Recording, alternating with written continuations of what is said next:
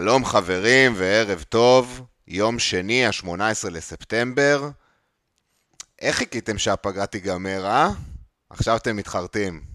איזה מחזור בלהות, שבוע שבו אף קשר מוחזק חוץ מסלח וסקה לא עבר שלוש נקודות. אין מגן מוחזק שהחזיר התקפית. וכן, עברנו את זה, אבל אל תהיו ילדים, זה שבוע טוב לעומת השבוע הזה שהממוצע יהיה בו עשרים וקורה כל שנה, אז חכו. אז איך יוצאים מהדכדוך? עם עוד פרק של פורה דבק. היום אנחנו חוזרים לפורמט הישן והטוב, נעבור בקצרה על השבוע שהיה לנו בליגה ובקבוצות, נעבור על העמדות, והפעם מתחילים בחלוצים, משם לקשרים, מגנים ומסיימים שוערים. בסוף נדבר על המהלכים של... המתוכננים שלנו לשבוע הבא, וכמובן מסיימים עם השאלות שלכם. כרגיל, אני מזכיר לכם לעשות לייק, סאבסקרייב ורייטינג, ואפשר לפתוח את הערב. כרגיל איתנו, אדיר שימשי. אהלה, נעים מאוד. ערב טוב אחי, איך עבר עליך השבוע? היה שבוע מעניין, הפנטזי, אתה יודע, כמו כולם, כזה... רגשות מעורבים, קצת יותר שמח מרוב האנשים, נגיע לזה תכף. אבל ברמה האישית השבוע אני נוסע לארצות הברית, לירח דבש לחודש. כן, עוד יומיים, אז זה גם הזדמנות להגיד פה למאזינים שאני אפספס כמה פרקים. אני לא יודע, יכול להיות שאני אהיה מכור מדי ואני אעלה שם עם הטלפון, זו אופציה, אני לא פוסל כלום. זו טריטוריה לא מוכרת, עוד לא הייתי יותר משבוע מחוץ לבית, אז אני לא, לא יודע איך להתפודד עם זה, כאילו, איך, איך עושים את זה? איך אנשים שכאילו טסים ואמורים ליהנות בחול, שוכחים מהפנטזי? איך אפשר להתנתק מזה? אני לא יודע. אתה, אתה מחפש איפה לראות את, אתה מחפש את הפאב הקרוב לאיפה שאתה, והולך לראות את המשחקים ביום שבת בבוקר. אף פעם לא באמת מתנתקים, אף פעם לא באמת מתנתקים. לא יודע, אנשים כמונו. לא, אני מקווה שאשתי לא תשמע את זה, אבל אני, מה זה הולך לנסות לראות את כל המשחקים, כאילו בטלפון לפחות או משהו כזה, מקווה שיהיה בסדר. אני הייתי בטורקיה לפני איזה חודש, כל ה... עשיתי מנוי של בי-אין ספורט, אגב, שמונה שקל לחודש הם משלמים שם, על... ויש לך, אתה יכול לבחור כל אחד מהמשחקים שאתה רק רוצה, וישבתי בחדר במלון ביום שבת וראיתי את רוב המשחקים, אז כן. אני לא אשכח שהייתי פעם אחת בפראג, בדיוק הצעתי ניסויים לאשתי, אז חברה שלי, ובדיוק זה היה שבוע שמלא פציעות ועניינים, וכאילו הייתי פתאום חייב לעשות ווילד קארד, שבכלל לא תכננתי לעשות ווילד קארד, בטח לא, וטיסה לחול באמצע, ואני זוכר את עצמי יושב שם בחנות בגדים בפראג, ופשוט חושב על ווילד קארד, ועושה חילופי.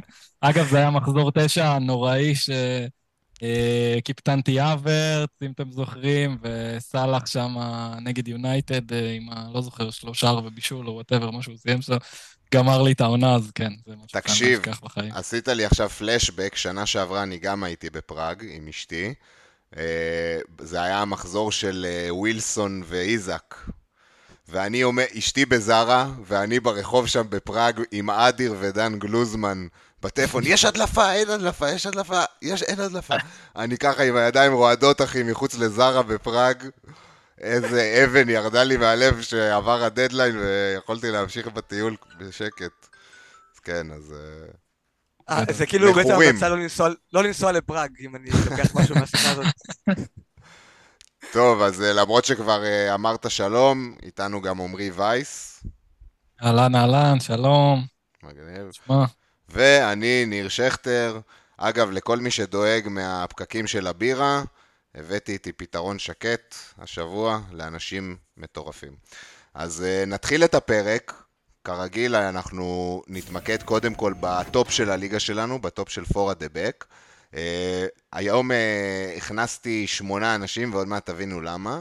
אז במקום השמיני יש לנו את אראל פלוורי עם חמישים ואחת נקודות השבוע, אגב עוד לא הסתיים השבוע הזה, אנחנו רק נגיד עוד טוטו מתחיל המשחק פורסט של וברנלי, ויאללה טרנר. אז... בשלב הזה מי ששומע אותנו כבר יודע שטרנר ספג, ו... בדקה השלישית למשחק. אבל אני ואתה עוד מתפללים פה, אדיר בלעדיו. אני רק תן לי ארבע נקודות, לחזור לטופ מיליון. רק תן לי ארבע נקודות. מתפלל לתוצאה הפוכה ממה שאתם מתפללים אליה. אני אומר, אני מאמר על עשר נקודות היום, אני הולך שהולך להפציץ. אני מאמר על שלוש. אוקיי, מיכאל אריאב במקום השביעי עם ארבעים וארבע נקודות השבוע, אמיר קולה במקום השישי עם ארבעים ושמונה נקודות השבוע, כל תוצאות יחסית יפות לשבוע כזה.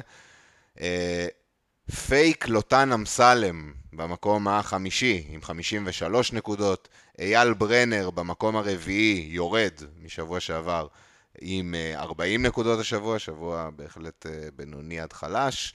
ישראל לב שאיתנו מהמחזור הראשון שהתחלנו להציג את הטבלה הזאת בטופ של הליגה, במקום השני המשותף עם מרק גבריאלוב עם חמישים ושלוש ו-חמישים ושתיים בהתאמה, ובמקום הראשון שבוע שני ברציפות, כאילו גיימוויק שני ברציפות, אבישי פלוורי, שאני מניח שהוא אח של הראל פלוורי שבמקום השמיני, ווואי, המשפחה הזאת חוגגת. נציגות מכובדת. מה זה הדבר הזה? אחים פלוורי.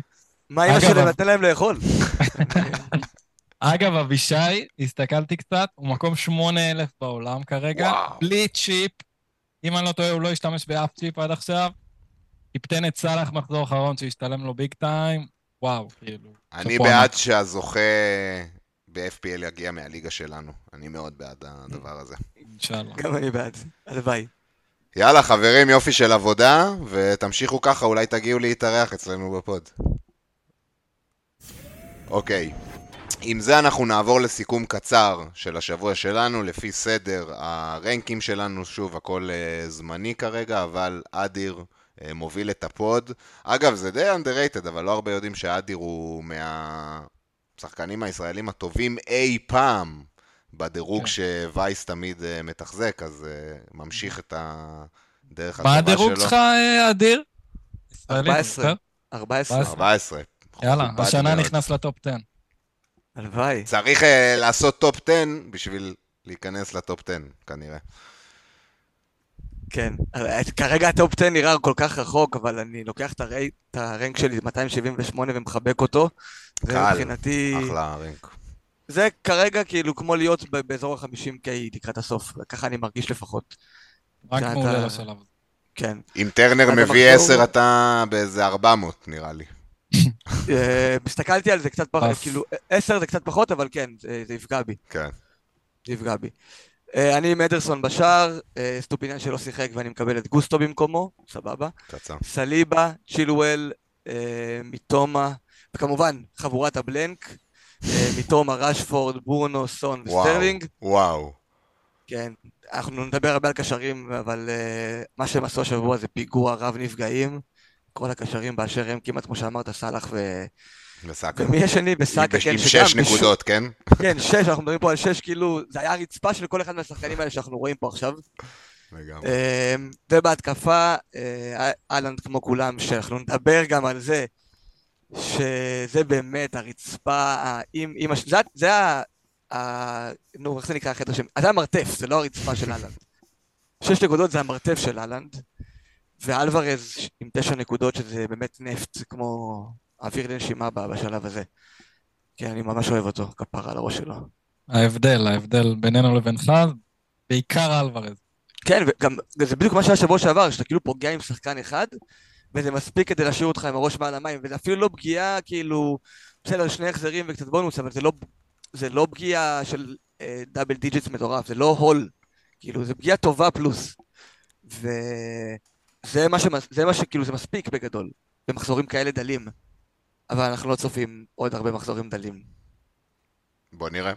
אוקיי, okay, okay. אז אדיר אחלה שבוע, ארבעים וארבע נקודות, גם סיימת את השבוע, אין לך עוד uh, שחקנים פתוחים.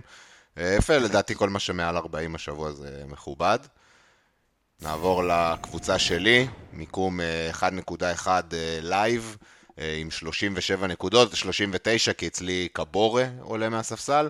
תכלס... Uh, אני גם, אני אקריא את הרכב, טרנר uh, כרגע מתחיל לשחק, נראה מה יעשה, צ'ילואל, סליבה עם הקלין uh, כמו אוויר לנשימה, וסטופיניאן שבמקומו עולה קבורה, uh, נדבר גם עליו עוד טיפה בהמשך, גם אצלי, uh, סדום והמורה בקישור, פודן, ברונו, מדיסון, מיטומה עם בלנקים, וסאקה עם האסיסט, גם ממש uh, סוג של מצילי את השבוע, הכוכב הענק של השבוע שלי זה ג'ואו פדרו ואלנד כמובן קפטן. אני יוצא מהשבוע הזה דווקא די מרוצה, כי גלגלתי חילוף, אני ממש שמח על זה שגלגלתי חילוף. אם הייתי משתמש בחילוף, זה היה להוציא את ג'ו פדרו, שהוא השחקן שהחזיר אצלי הכי הרבה בקבוצה. גם אם באיזושהי קונסטלציה הייתי מביא טריפייר לצורך העניין, זה היה על סליבה, אז גם פה הרווח לא היה גדול. טוב לי לעלות ככה עם שני חילופים למחזור הבא, ואני שמח שבעצם לא כאילו נפלתי לכל הפומואים השבועים שהיו, ויש לי עכשיו זמן יותר להתכונן עד הווילד. זהו, ההבדל ביני לבין אדיר בתכלס זה הקלין שיט, שהוא קיבל מגוסטו לעומת ה... קבור שהצדיע לה, בתכלס חוץ מזה פחות או יותר אותם. אגב, היה ממש חסר מזל קבור, היה לו אפס נקודה ארבע אקס איי, הרמה שלו הגיעה לנגיחה של המשקוף כזה. יכלת כבר להיות עם חולצה שלו בשלב הזה. וואלה, קעקוע, קעקוע, לא חולצה. זהו, וזה השבוע שלי, מקבל שתי עדיפות פנדל של טרנר וקלין שיט. בעזרת השם. צנוע. לא גרידי, לא גרידי. יאללה, עם זה אנחנו עוברים לווייס, דבר אלינו. כן, אז שבוע מזוויע, שלושים ושתיים נקודות. אני גם עם טרנר בשער, מתפלל שהוא בדרך שהוא יציל לי משהו. מגנים, אני עם צ'ילואל, אודוגי וטריפייר, ההחתמה החדשה שהחזירה. שמונה נקודות. אמנם הכנסתי אותו במקום סליבה, שגם הוא עם שער נקי, אבל פלוס שתיים זה פלוס שתיים. אז מבסוט לפחות על החילוף הזה.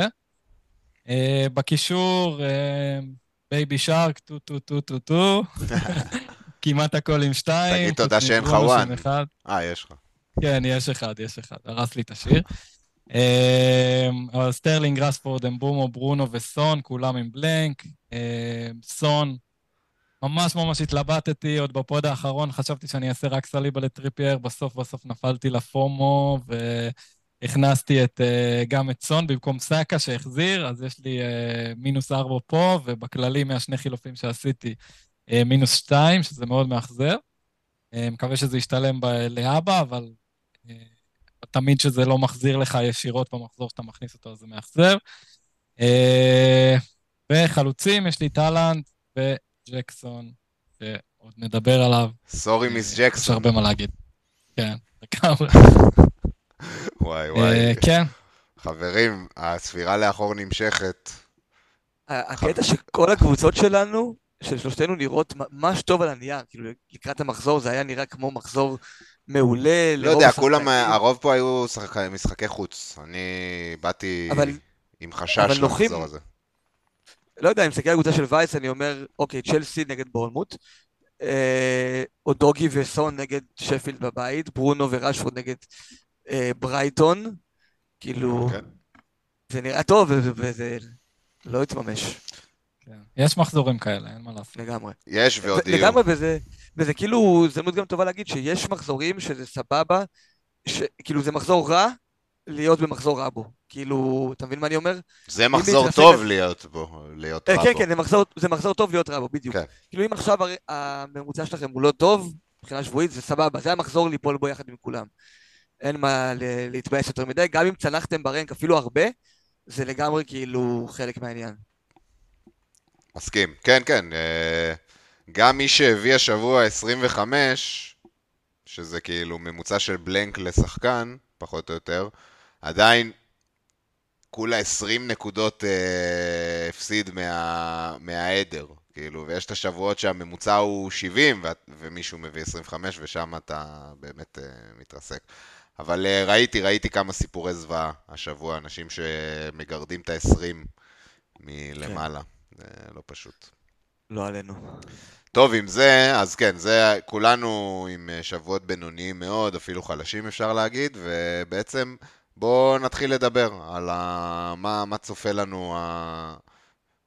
המשחקים הקרובים, ונסתכל פה שנייה, אדיר ייקח אותנו לטבלה הזאת של עוד טבלה של לגו מנה, שמראה את הפיקצ'רס. אדיר, דבר אלינו.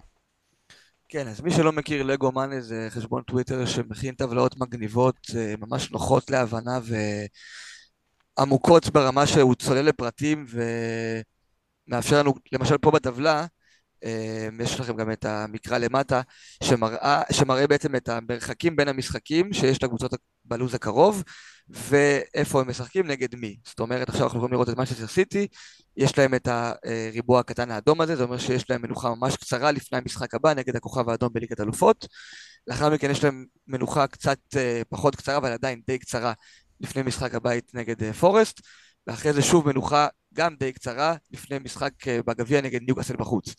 ושוב, בטבלה הזו אנחנו רואים כמה זה משפיע על הקבוצות שנכנסות לליגת אלופות והליגה האירופית. האדום זה אומר שיש מנוחה קצרה? זה כן. אני מבין. אדום, יום... זה, אדום זה יומיים מנוחה, זה כאילו כמו רביעי כן. שבת. וואו. בדיוק. כאלה צהוב זה שלושה ימים מנוחה, כמו רביעי ראשון. ירוק בעיר ארבעה וירוק חמישה ימים. מגניב. אפשר לראות את זה ממש בבירור על טוטנהאם, שיש להם חמישה ימים בין משחק למשחק. כל הקבוצות שלו באירופה בעצם. לא בדיוק, יש גם את המחזור גביע בין שש לשבע, שטוטנהאם כבר הספיקו לעוף ממנו, בכישרון רב. הבנתי, כל קבוצה רצינית תעלה שם את הנוער, זה לא באמת. נכון, כנראה, כנראה, זה כנראה מה שיהיה, אבל זה טוב, למה זה טוב להראות את זה? כי אם יש שחקן כמו טריפר, למשל שדיברנו עליו, ויש... כביכול סכנת רוטציה בלוז הצפוף הזה, אז המשחק הזה בגביע נראה כמו הזדמנות מצוינת להושיב אותו. בכלל, נראה שגם סיטי וגם ניוקאסל יכולות לעלות שם בהרכב שני, ולפתוח עם ההרכב החזק בכל שאר המשחקים האחרים. בטח, טלפון בין פפ לדיהו, יום לפני, עולים עם הנוער, ברור. בגביע הליגה איכשהו יצא כאילו, באמת כמעט כולם קיבלו הגרלות קשות. כן, אני מסכים איתכם שזה כנראה המפעל ש...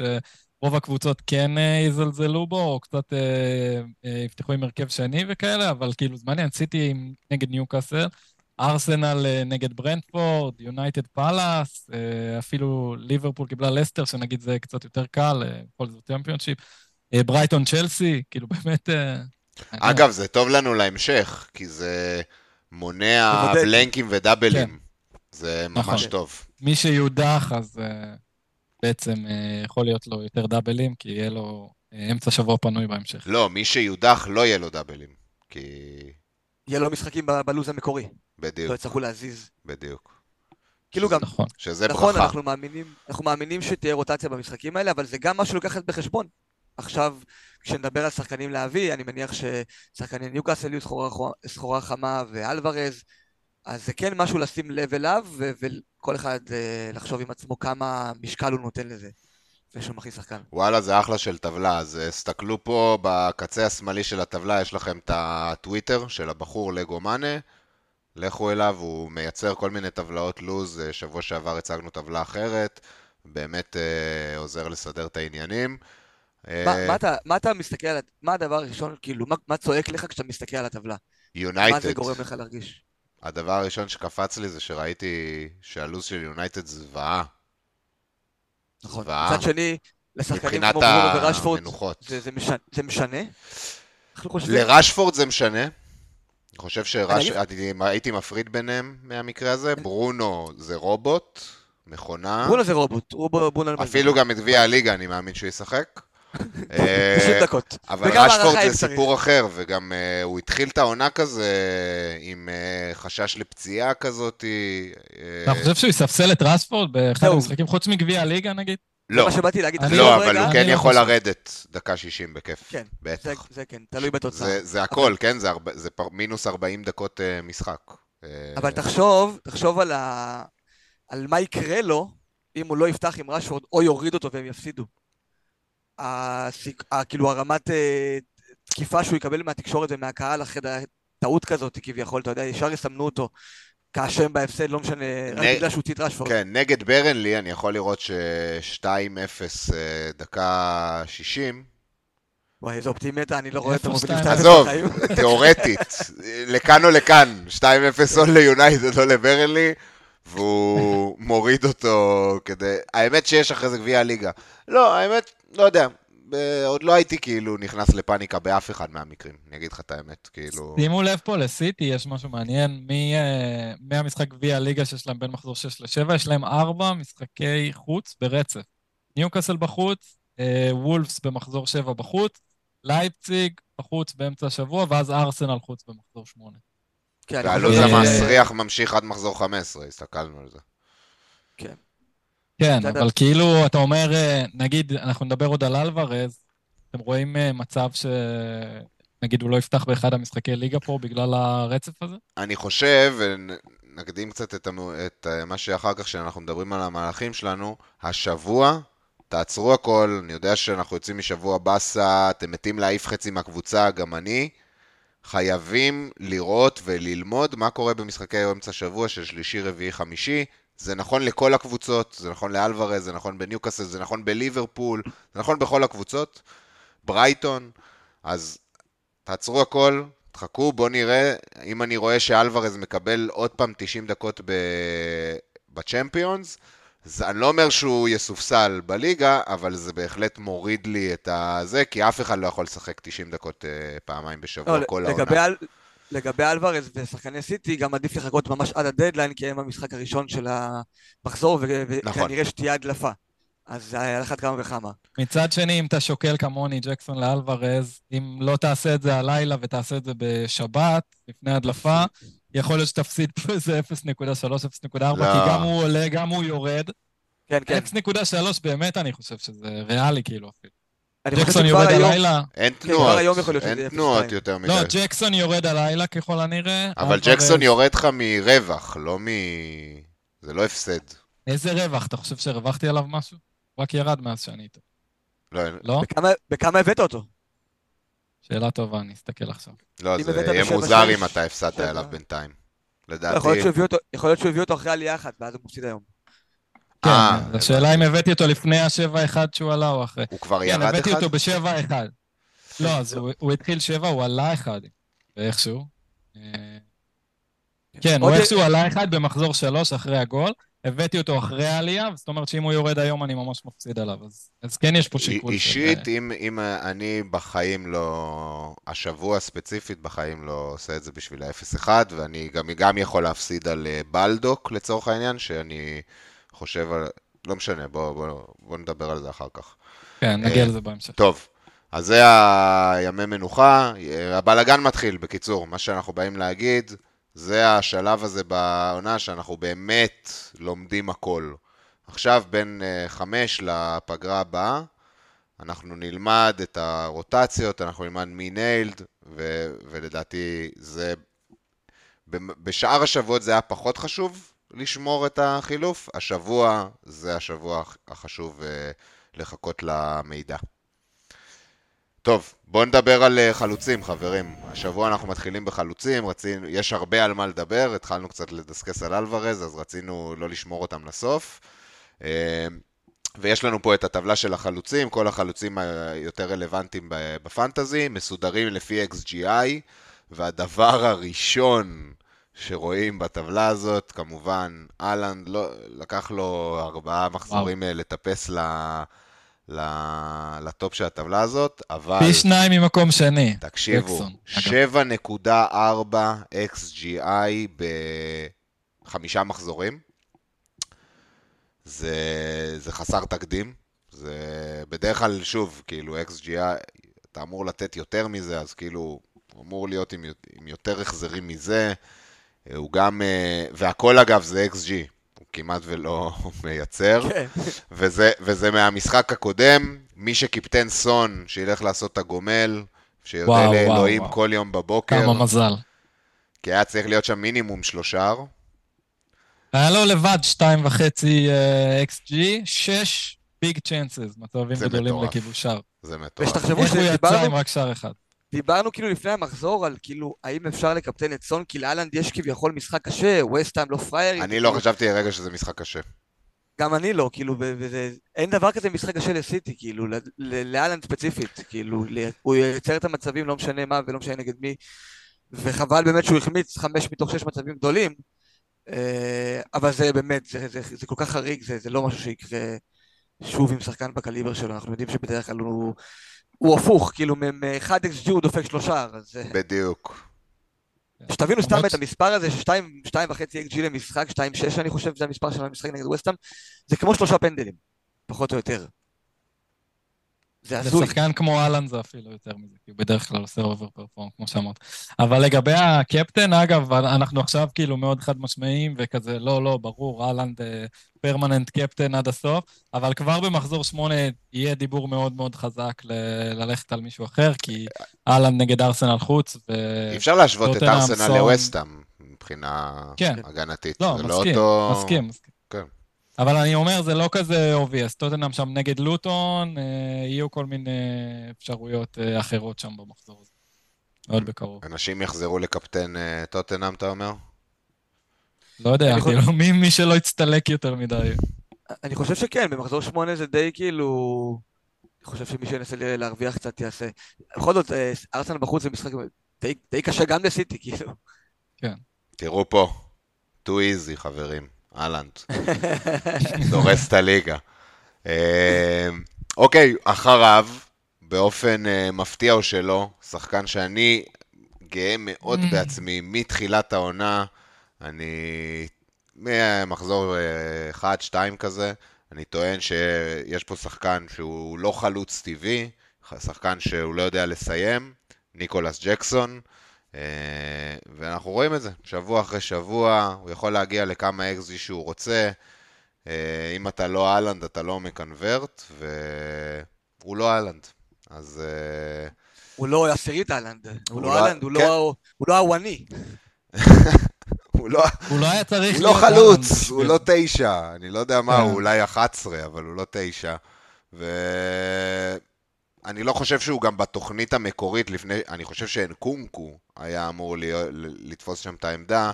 עכשיו לפתוח מאחוריו, זה היה התוכנית המקורית, מה שראינו בקדמונה, כאילו לפתוח בעשר כזה.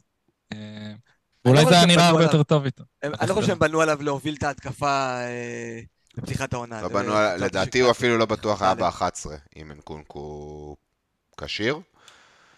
ובוא נראה, בוא נראה כמה זמן גם ייקח לפוט שלוותר עליו, כי בינתיים הוא עושה יותר צהובים מגולים, זה בעיה. וואו, ארבע צהובים בחמש משחקים, שרק אחד מהם היה על פאול. כל השאר זה ויכוחים ו- ו- ולצעוק על השופט שיביא צהוב למישהו אחר. איזה בן אדם מתסכל, איזה בן אדם מתסכל. זה אומר משהו על השחק... עליו כשחקן גם. שאתה כל כך לא בעניינים, שאתה רק רב עם השופטים ורק מגיב בעצבים, שאתה חלוץ מקבל ארבעה צהובים בארבעה משחקים, כאילו חמישה משחקים זה, זה מטורף, זה דייגו קוסטה פריים. תשלב את הדבר הזה יחד עם ההחמצות המטורפות שלו, שזה גם עניין מנטלי. בטח. זה, זה סימן רע, זה, זה סימן מריח כמו טימו ורנר. בגדול. מריח שהבן אדם לא, לא נמצא במקום שבו צריך להיות כדי להיות uh, חלוץ. שמה, שוב, גם יונייטד וגם uh, צ'לסי הביאו חלוצים שכבשו בכל הקריירה שלהם איזה עשרה שערים. יונייטד עדיין הייתי מחכה, לא ראינו מספיק. אני לא אומר שלא, אבל הביאו חלוצים שעדיין לא כבשו עשרה שערים בליגה בחירה, וזרקו אותם כאילו למאבק הטופ ארבע בפרמייר ליג. זה לא עובד ככה, זה לא עובד ככה, יש... מעטים בודדים ב, ב, בדור שיכולים כאילו לעשות את קפיצת המדרגה הזאת ולהיכנס מהנוער או לא יודע, מילי, מהליגות נמוכות ל, ישר לטופ של הפרמייר. זה לא עובד ככה, מה לעשות? כן, גם שחקנים שעשו קצת דברים הבוגרים לא השתלבו מאוד מהר בקבוצות הגדולות, זה כאילו, אנחנו זוכרים, אנחנו אברץ, ורנר, יש כל כך הרבה שמות, לוקאקו אפילו שהיה מטורף וכאילו... לא הצליח לתת יותר משמונה גולים בעונה. לוקאקו היו לו עונות טובות בפרמייר ליג, הוא פשוט לא... לא, בצ'לסי. שהוא חזר לצ'לסי כאילו בתור ביג מאני. נכון, בדיוק. הוא לא... בווסט ברום ואברטון הוא היה ממש טוב, אבל הוא לא ידע אף פעם לעשות את הקפיצת מדרגה לטופ. לטופ פור. זה משחק אחר, זה... עושים מולך בונקרים. זה לא אותו דבר. זה ציפיות אחרות. כן. אז...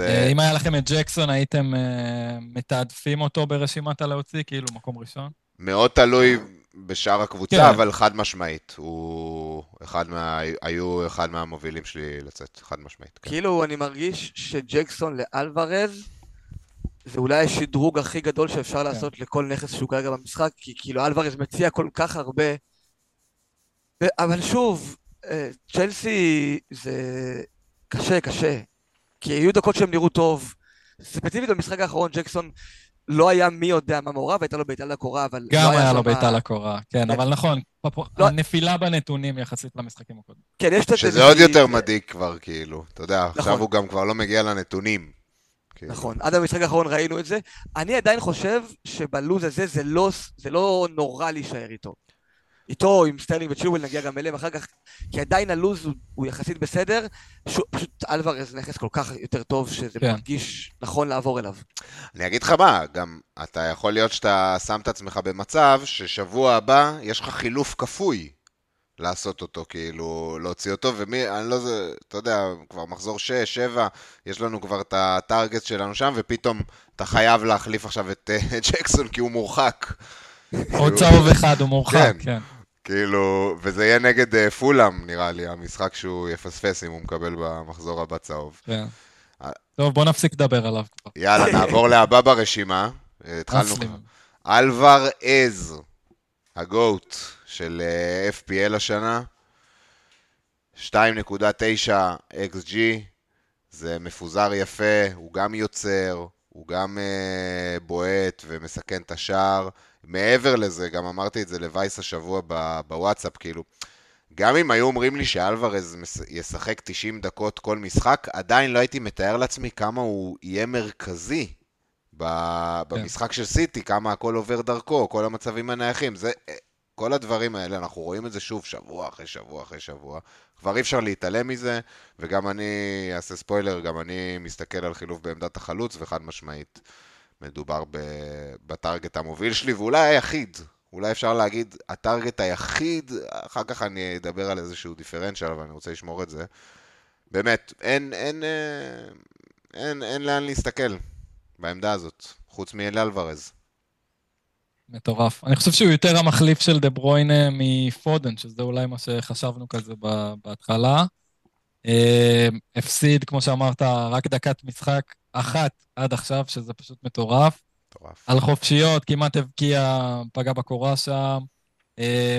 מעורב בשבעה שערים העונה, חמישה משחקים מעורב כבר בשבעה שערים. יש לו אגב עוד סחיטת פנדל, שלא התרגמה לאסיסט, אבל אתה יכול, נכון. לה...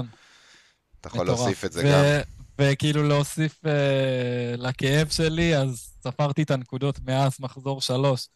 Uh, כשהתלבטתי בינו לבין, uh, אלו... בינו לבין ג'קסון, זאת הייתה התלבטות, שש עשרה נקודות יותר לאלוורז מאז, אני חושב שאדיר uh, הכניס שם את אלוורז ואנחנו, אני הכנסתי את ג'קסון, uh, אז כן, כואב מאוד, ואני חושב שלקח אחד שאני אשתדל לזכור לאבא, שיש לי התלבטות כזאת, לפעמים פשוט צריך ללכת על שחקנים טובים מקבוצות טובות, ככה זה, כאילו אני גם אומר לעצמי כל הזמן, ואיכשהו לפעמים זה לא נתפס ולא זוכרים את הדברים האלה, ואפילו שהדקות היו בטוחות, ולא האמנו שהוא ישחק כל כך הרבה, וגם אף אחד בחלומות שלו לא חשב שהוא ישחק את כל הדקות, והנתונים היו פחות טובים מג'קסון עדיין. בסוף הוא משחק בקבוצה כל כך טובה, שאין מה לעשות, גם אם הוא כאילו נותן את המסירה, ואז הוא מוסר לאלנד, אז ברור שאלנד יעשה אובר פרפורם לבישול הזה, שאולי הוא לא אחד אקס ג'י, אבל, אבל אלנד כאילו עם הסיומת שלו, ושחקנים של סיטי פשוט יותר טובים בלתרגם את המצבים האלה, ש... בגלל זה הוא לא צריך נתונים כל כך טובים, הוא פשוט משחק בקבוצה טובה. כן, חייב להגיד. כל מה שדיברנו בתחילת העונה על פודן, והפוטנציאל שלו כחלק מחוליית התקפה של סיטי, בלי דה בריינה, והעובדה שהם יצטרכו שחקן יצירתי קרוב לאלנד, פשוט חשבתי שזה יהיה פודן. אבל אני באופן אישי קלטתי די מהר שזה יכול להיות אלוורז, ופפ כבר שנה שעברה השתמש באלוורז כמחליף ראש בראש של דה בריינה, כמעט קבוע ראינו אותם. או זה פותח, או זה פותח, לא משנה, היופי בזה, מה שהיה שנה שעברה גם, שזה לא היה משנה אם אלוורז פתאום עכשיו פותח ארבעה משחקים רצוף. לא היה את המתמטיקה של לתת לו אחד כן, אחד לא, זה היה ממש ראש בראש עם דה בריינה. ובגלל זה גם הלכתי עליו מוקדם, כי דה בריינה בחוץ לכמה חודשים גרם לי להאמין שאנחנו נראה אותו משחק יותר כן מלא, וגם להמשך, אני חושב שזה זה לא, זה לא בטוח מן הסתם, בטח ובטח לא בסיטי, אבל הוא צעיר, והוא יכול לסחוף תשעים דקות שלוש פעמים בשבוע, ואנחנו ראינו את זה גם בסיטי וגם בארגנטינה. האיכות שלו פנומנלית, כאילו זה, זה עובר מתחת לרדאר כי הוא משחק ליד אהלנד, אבל זה חלוץ שהביא מונדיאל לפני חצי שנה.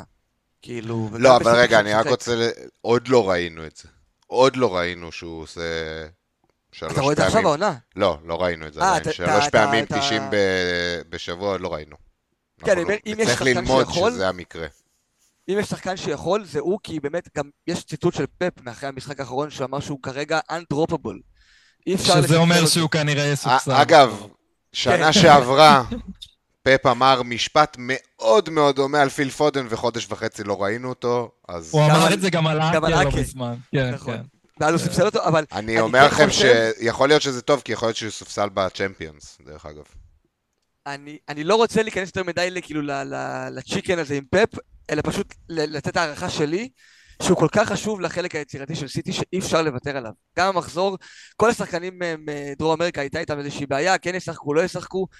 הייתי די בטוח שהוא ישחק, כי הם לא יכולים להגיע למשחק נגד ווסטהאם, בלי השחקן, לא אגיד הכי חשוב בהתקפה, כי יש את אילנד, אבל השני הכי חשוב בהתקפה. וזה גם מה שאני לוקח הלאה. אני אומר לכל מי שמתלבט אם להביא אותו, אני כן חושב שלקראת כל משחק, והמשחקים הקרובים של סיטי לא קלים, אבל הם צריכים לנצח אותם. והם ישחקו עם השחקנים שיכולים לעזור לנצח את המשחק, וראינו גם התקרה שלהם מבשמיים, מפקיעים שלושה שערים נגד ווסטהאם בכיף, חמישייה נגד פולהאם במשחק רע, זה מה שאתם רוצים בעצם. מסכים, אני חושב שהוא טארגט מוביל של כולם. וייס, חלוץ נוסף מהרשימה, אנחנו עוד מעט נעבור לקשרים. חלוץ אחד, שאתה רוצה, אם בכלל?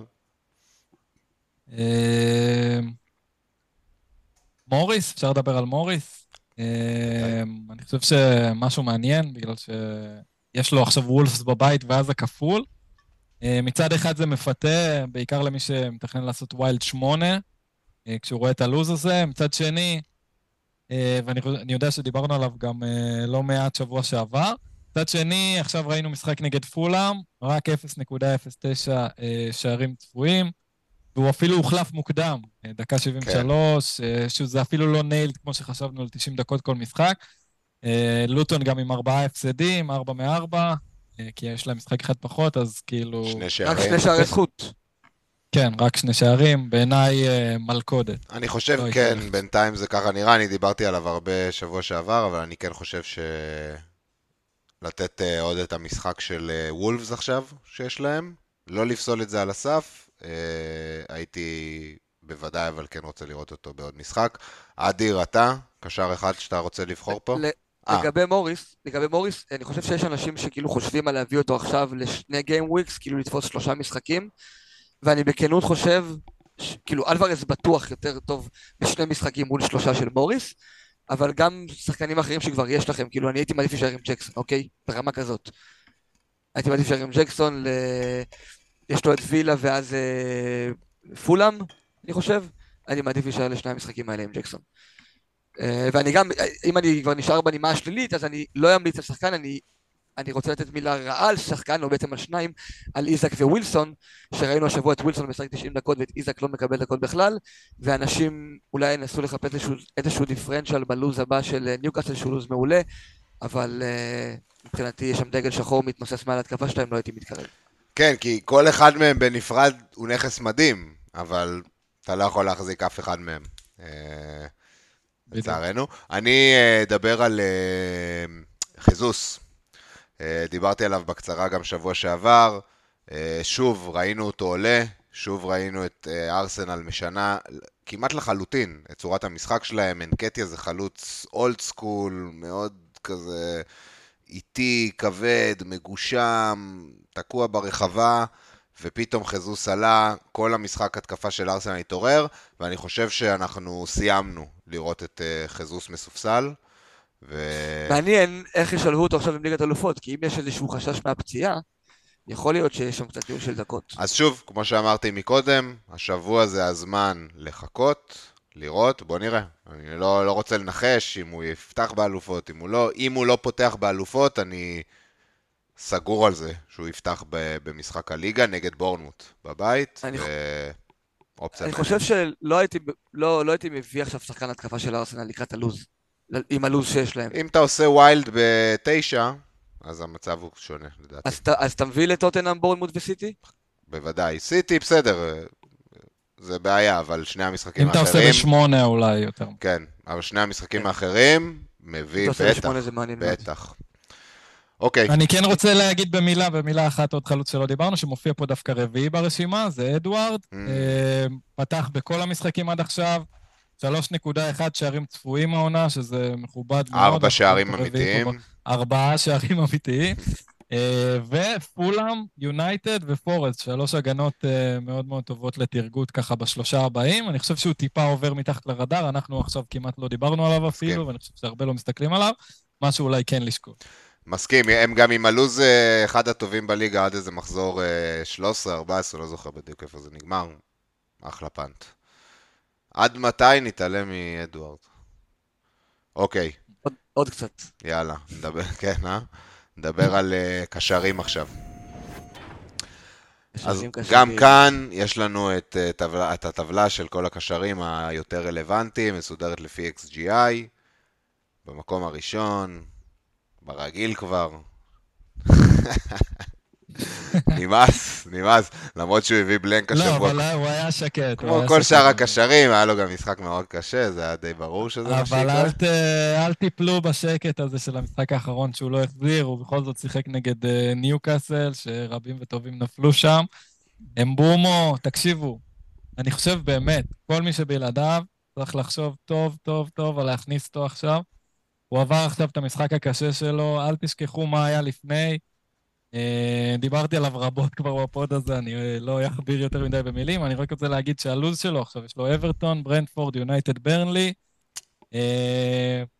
אמרנו כבר תשעים דקות, משחק חלוץ לפעמים, פועט פנדלים, טליסמן, כל מה שאתם רוצים, יש בו, ובמיוחד במחזור כזה שאני חושב שאין יותר מדי קשרים שכאילו טוב להכניס אותם כרגע, עכשיו, אם אתם מחפשים קשר, אני חושב שהוא צריך להיות בטופ של... הוא היחיד, מה זה בטופ? הוא היחיד.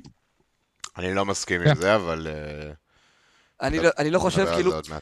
אני אגיד לך מה, אני חושב שהייתי מתעדף שחקן הגנה של ניוקאסל, אחד או שתיים, כאילו אם יש לכם אחד, אז את השני או את הראשון, ואת אלוורז בהתקפה, על פני חילוף של קשר, כאילו, כי גם קשר להוציא, יש קשרים מאכזבים, אבל כאילו קשה לי עדיין להגיד על קשר שחייב להוציא אותו. בגלל זה גם אני אומר, אם כל זה, אם כל מה שווייס אמר נכון, זה נכון. כאילו, הם בואים אופציה נהדרת, ואם הייתי מביא קשר, עכשיו הוא היה קשר שהייתי מביא, אבל אני, אני לא יודע אם הייתי עושה חילוף בקישור, בגלל שיש אפסייד אחר במקומות אחרים, קצת יותר גבוה. זהו, זה, זה בדיוק מה שאני מסכים איתך, כאילו, סבבה, הם בואים יכול להיות אופציה טובה, אבל אם כבר אין לכם אותו, אז את מי תוציאו? את קשרי יונייטד נגד ברנלי? את פודן נגד פורסט, את סטרלינג, אם מישהו נמאס לו מסטרלינג, גם סטרלינג נגד מי? וילה. וילה. וילה ואז כן, האמת שאולי, אולי, אבל כן. סטרלינג ספציפית אולי. אני באופן אישי, באופן אישי הייתי אפילו מוציא את מיטומה, אפילו שהוא נגד בורנמוט.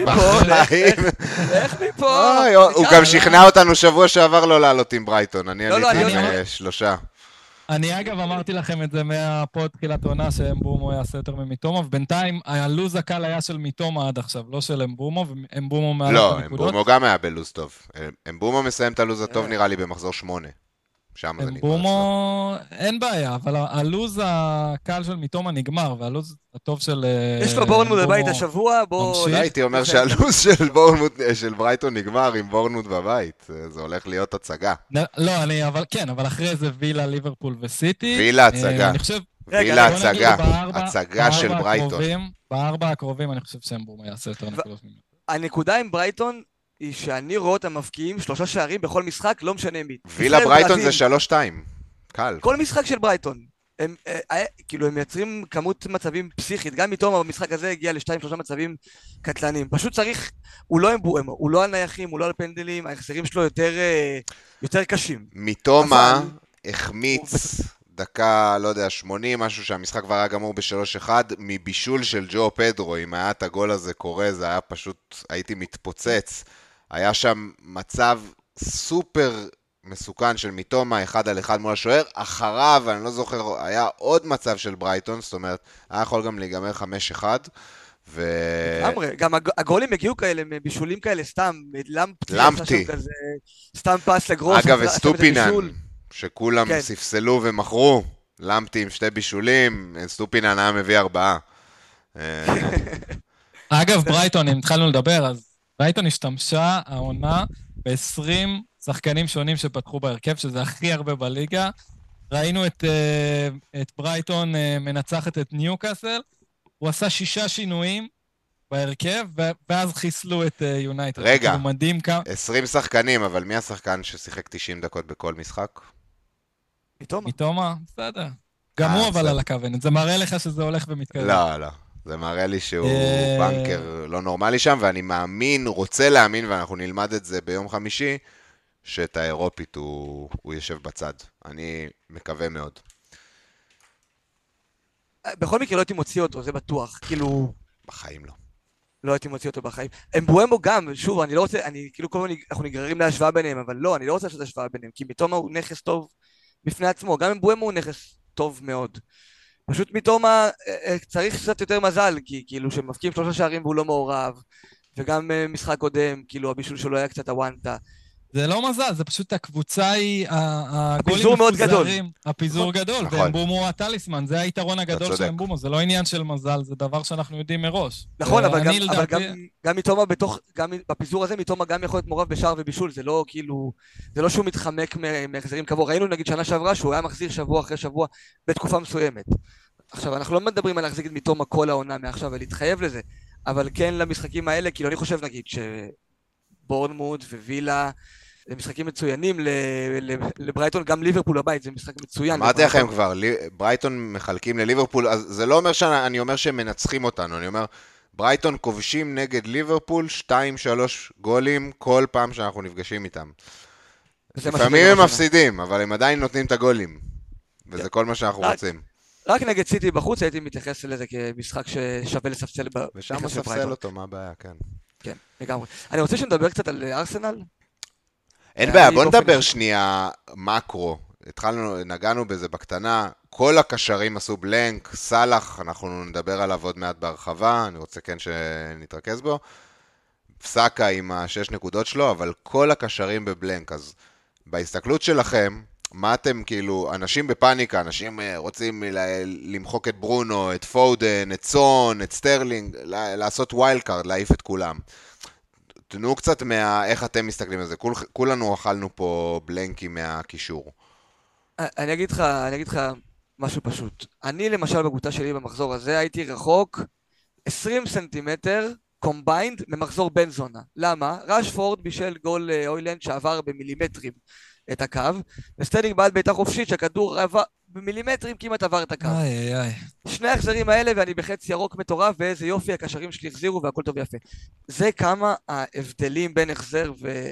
ובלנק הם קטנים, ואי אפשר להתייחס למחזור אחד ולמשחק אחד, כאל משהו שאפשר לגזור מן יותר מדי מסקנות, ובמיוחד שאתה רואה את כל הקשרים הנהדרים האלה שאנחנו דיברנו עליהם שעות השנה, והם עדיין טובים.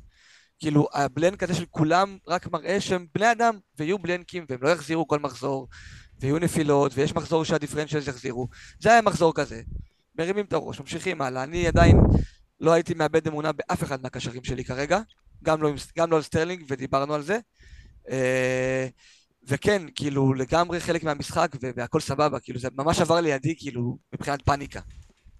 בדיוק, אני נורא מסכים, אני חושב שהרגשות כרגע נורא נורא עזים, ויש איזושהי נטייה, במיוחד לשחקני פנטזי ועודי כדורגל, לראות הכל שחור לבן, ואני חושב שאם שבוע שעבר דיברנו על זה שיש איזה עשר אופציות טובות בקישור, וכאילו, אתה רק צריך לבחור בין שחקנים טובים לשחקנים טובים יותר, אז זה לא שהשבוע פתאום כל האופציות בקישור זבל, זה לא משתנה כל כך מהר. וכן, קצת להיות יותר אפורים, קצת, אתה יודע, לראות את הבן לבן, לא להשתגע, לא ללחוץ על הווילד קארד ועל החילוף. יש אנשים שכאילו באים אליי ואומרים לי, תוך כדי משחק כבר החלפתי אותו, אני לא יכול לראות אותו. כאילו תנסו רגע לנשום, לנשוך את השפתיים, כאילו צחקו איך שאתם רוצים, אני לא אומר לכם לא לעשות, אם, זה, אם אתם משחקים בשביל הדברים האלה וזה מה שעושה לכם טוב, אז כן, תחליפו שחקן במחצית, אבל אם אתם רוצים רנק טוב ובאמת להגיע כמה שיותר רחוק, תנסו קצת יותר להיות רגועים, קצת פחות, יותר לשלוט על עצמכם, לתת את ה... את העוד לילה, עוד שתיים, שלפעמים אתה מסתכל והדברים לא נראים כזה רעים כמו שחשבת בסוף המשחק, ולא ללחוץ על הווילד כל כך מהר. אם אתם מסתכלים ורואים שהקבוצה שלכם עדיין טובה, זה עדיין שחקנים טובים, קבוצות טובות, לוז טוב, כנראה שלא שווה ללחוץ כזה מהר. לגמרי, וגם אם אתם כאילו ככה שופטים את השחקן שלכם על המשחק האחרון ועל הבלנק שהוא הביא, נגיד ברונו, רשפורד, לא משנה. אז מי, את מי, את מי אתם מביאים? כל הקשרים הביאו בלנקים במשחק האחרון. אז כאילו, תפעילו את זה גם על שחקן שאתם מביאים, את אותו לוגיקה. בדיוק. אני באמת גם ממליץ כאילו, לא כולם כמונו חזירים שרואים כל דקת משחק ויודעים בדיוק מה קרה, אבל הרבה שחקנים לא באמת רואים את כל התקצירים ורואים רק את התוצאה הסופית ואומרים מה, סטרלינג חרה, אפס נקודות, ברונו חרה, לא כבשו. תראו תקציר. ברונו באמת חרה, בוא נדבר על זה. כן, סתם דוגמה, אבל רשפורד, אוקיי, רשפורד. כאילו מדברים עליו שהוא זבל והכל. היה לו משחק מעולה מבחינת פנטזיה. כי כל מה שאתה רוצה לראות מנכס שלך, תשעים בעיטות, הוא לא מסר לאף אחד בשום מצב, רק בעט וחיפש את השער, ייצר מצבים מכלום לעצמו, כאילו, מעולה, סבבה, הכל טוב ויפה, לא הייתי מוציא אותו. רשפורד היה הדבר היחיד שתפקד בכל ה-אחת עשרה של יונייטד, והוא הוא, הוא כמעט נתן גול, הוא כמעט uh, בישל שם את הגול שנפסל, הוא היה מאוד מסוכן, אני בחיים לא הייתי מוציא אותו, אם הייתי מחזיק אותו. וזה עניין, בוא... כי לפני שבוע הייתי עם שניהם ודיברנו על את מי היית מוציא, אם היית מוציא אחד, ואני חשבתי שצריך להוציא את רשפורד, וכאילו לא הייתי מוציא את שניהם, אבל חשבתי שברונו הוא הנכס, ואנחנו רואים שזה קצת דורך בשני המשחקים האחרונים. שמע, ברונו, והעליתי את זה בטוויטר, אין, לי, אין לנו פה את המפת חום הזאת, אבל מי שרוצה שילך לטוויטר שלי זה, זה שתיים שלוש טוויטים אחורה, ברונו נגע בכדור במשחק הקוד... נגד ברייטון, יותר פעמים ברחבה של יונייטד, מאשר שהוא נגע בכדור ברחבה של ברייטון. ברחבה! הוא שיחק של... בלם, אחי. הוא שיחק בלם, חלקים נרחבים מהמשחק. כן. הוא ירא... אה, מי, מי היה שם? לינדלוף וליסנדרו. הם לא מסוגלים אה, להוציא התקפה, הם מעיפים את הכדורים כאילו זה ברנלי של שון דייץ'. שזורקים אותו לרשפורד, ולמזלם רשפורד עוד איכשהו יודע להוציא מהדברים האלה משהו. אבל... מה אתה עושה, אריק תנח? פאקינג ברונו זה עשר, אחד המוכשרים בעולם. הוא משחק בלם. אני חושב שזה בדיוק, זה בדיוק ההבדל בין ברונו לרשפורד. ברונו הוא יותר כזה שחקן קבוצתי, הוא הקפטן של הקבוצה.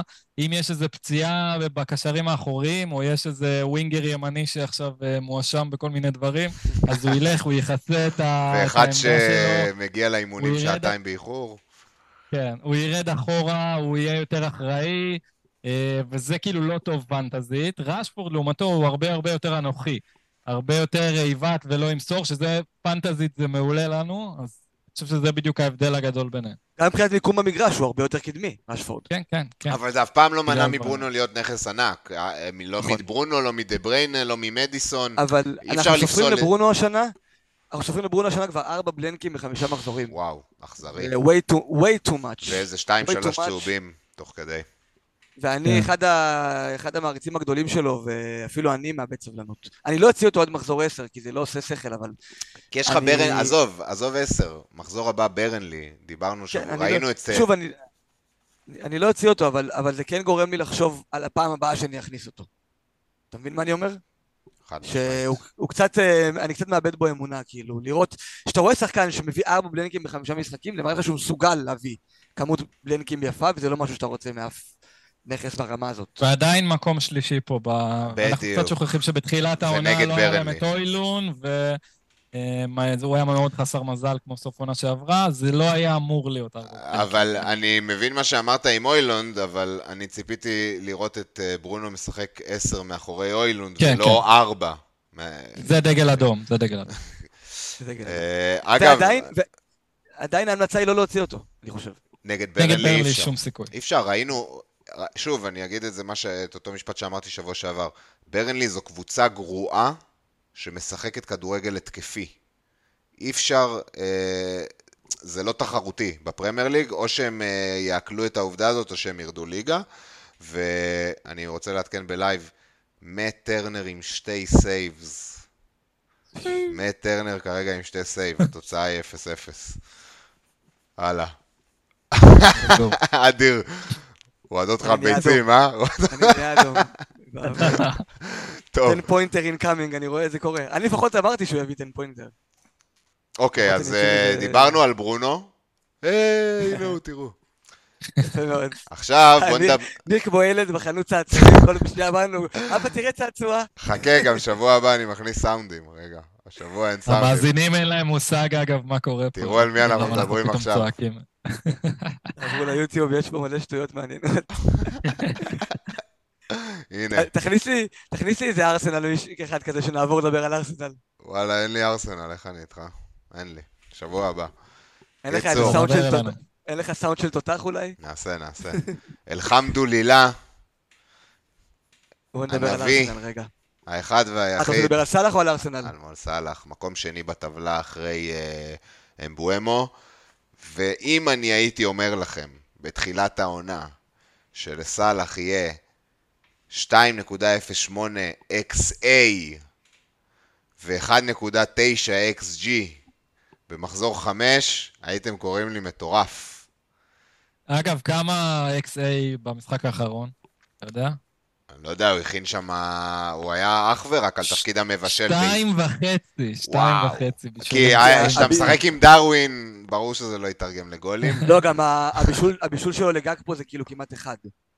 זה הביתה, אבל כן. גם הבישול השני, גם הבישול השני, זה בישול, אתה יודע, כאילו, ממש... רוברטסון השאיר אותו כאילו בתיבת החמש מול שוער, אני בטוח שיש שם אקסי גבוה.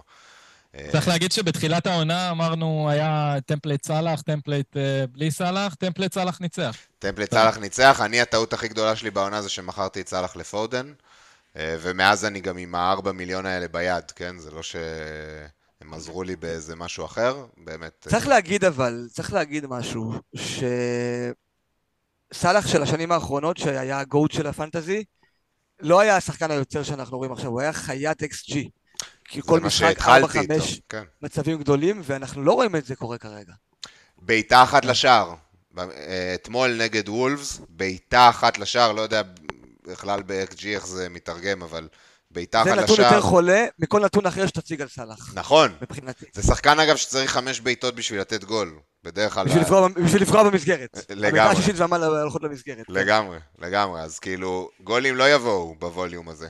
אין, אין ספק לגמרי. לגבי זה. מצד שני, אנחנו רואים שחקן, עזוב את המחיר, כי שוב, אני עם ארבע מיליון ביד, אני לא עושה איתם כלום. אני אז... כן חושב שהמחיר מתחיל להיות פקטור עכשיו. בנקודה הזאת שאנחנו נמצאים. אני מסכים איתך שאתה תכניס את סלאח, אתה צריך לעשות את הקרבות, אבל אני חושב שיש מספיק קשרים בשש וחצי, מספיק חלוצים בחמש וחצי, מספיק מגנים בארבע וחצי וארבע, בשביל לתמוך בשחקן שהרצפה שלו, היא שש, שבע, לא יודע, זה, זה הרצפה שלו.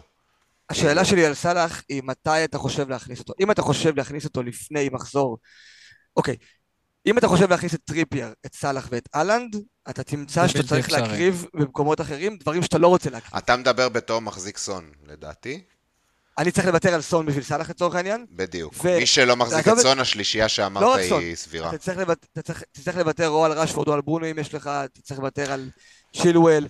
שזה עזוב, זה יכול להיות טובה, אבל על, על, על, על הסלוט הזה של שחקן יקר, יכול להיות שיש מישהו אחרי שתקן. אני הסתכלתי על זה גם, בלי, אי אפשר, אי אפשר להשיג את סלאח בלי לוותר על טריפייר, וכאילו לעשות איזה שינוי מאוד מאוד גדול, שמצריך איזה מינוס שמונה, מינוס שתים עשרה כרגע. לא, לא, אנחנו מדברים על ווילד קארד, חברים. ווילד קארד זה משהו אחר לגמרי. אי אפשר להכניס את סלאח בדרך כלל, כאילו אלא אם כן תקמוני עם ארבע מיליון ביד, אי אפשר להכניס את סלאח ככה מהאוויר. אני חושב שבווילד קארד הייתי מכניס אותו, אבל לא בחילוף רגיל, כן, אתה צודק. כן, כן, כן. אגב, אני רוצה לעשות תיקון, תיקון קטן, אחד נקודה חמש בישולים צבועים, לא שתיים נקודה חמש, היה לי טעות בנוט, אבל עדיין מספר מאוד מאוד גבוה.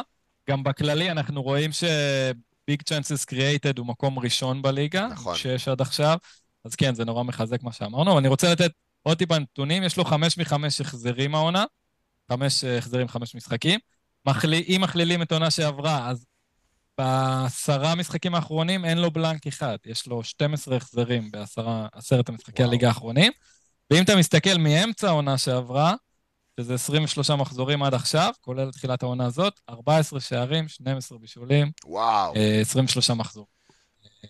עד אליפות אפריקה. Unstoppable. שתבוא השנה. כן. דבר אחד שכן אני מרגיש לגביו, זה שהוא לא אסנשל ברמה של אתה מרגיש שאתה לא יכול בלעדיו, עם כל היציבות הזאת, זה לא סלאח היציב של פעם שהיית מרגיש וזה שורף לך ברנק ובכל מקום בגוף, אם היית בלעדיו, היום גם כשהוא מביא את הטן פוינטר הזה, אני מרגיש באופן אישי שזה פחות פגע בי, כאילו אני במחזור לא... זה קשור גם לאחוזי החזקה, בגלל שהוא רק עשרים ומשהו אחוז, זה פחות כואב, אבל אני מסכים שהוא פחות מתפוצץ. הנקודות עכשיו היו חמש, חמש, חמש, כאילו זה לא דברים ש... רק אתמול הוא הביא את הדאבל דיג'יט שלו. בדיוק, ופעם זה היה דבר שבשגרה. אחת אפס ברנלי, אחת אפס. לא! מאט טרנר, למה, למה? איזה שבוע, כלום לא הולך, כלום לא הולך. מאט טרנר.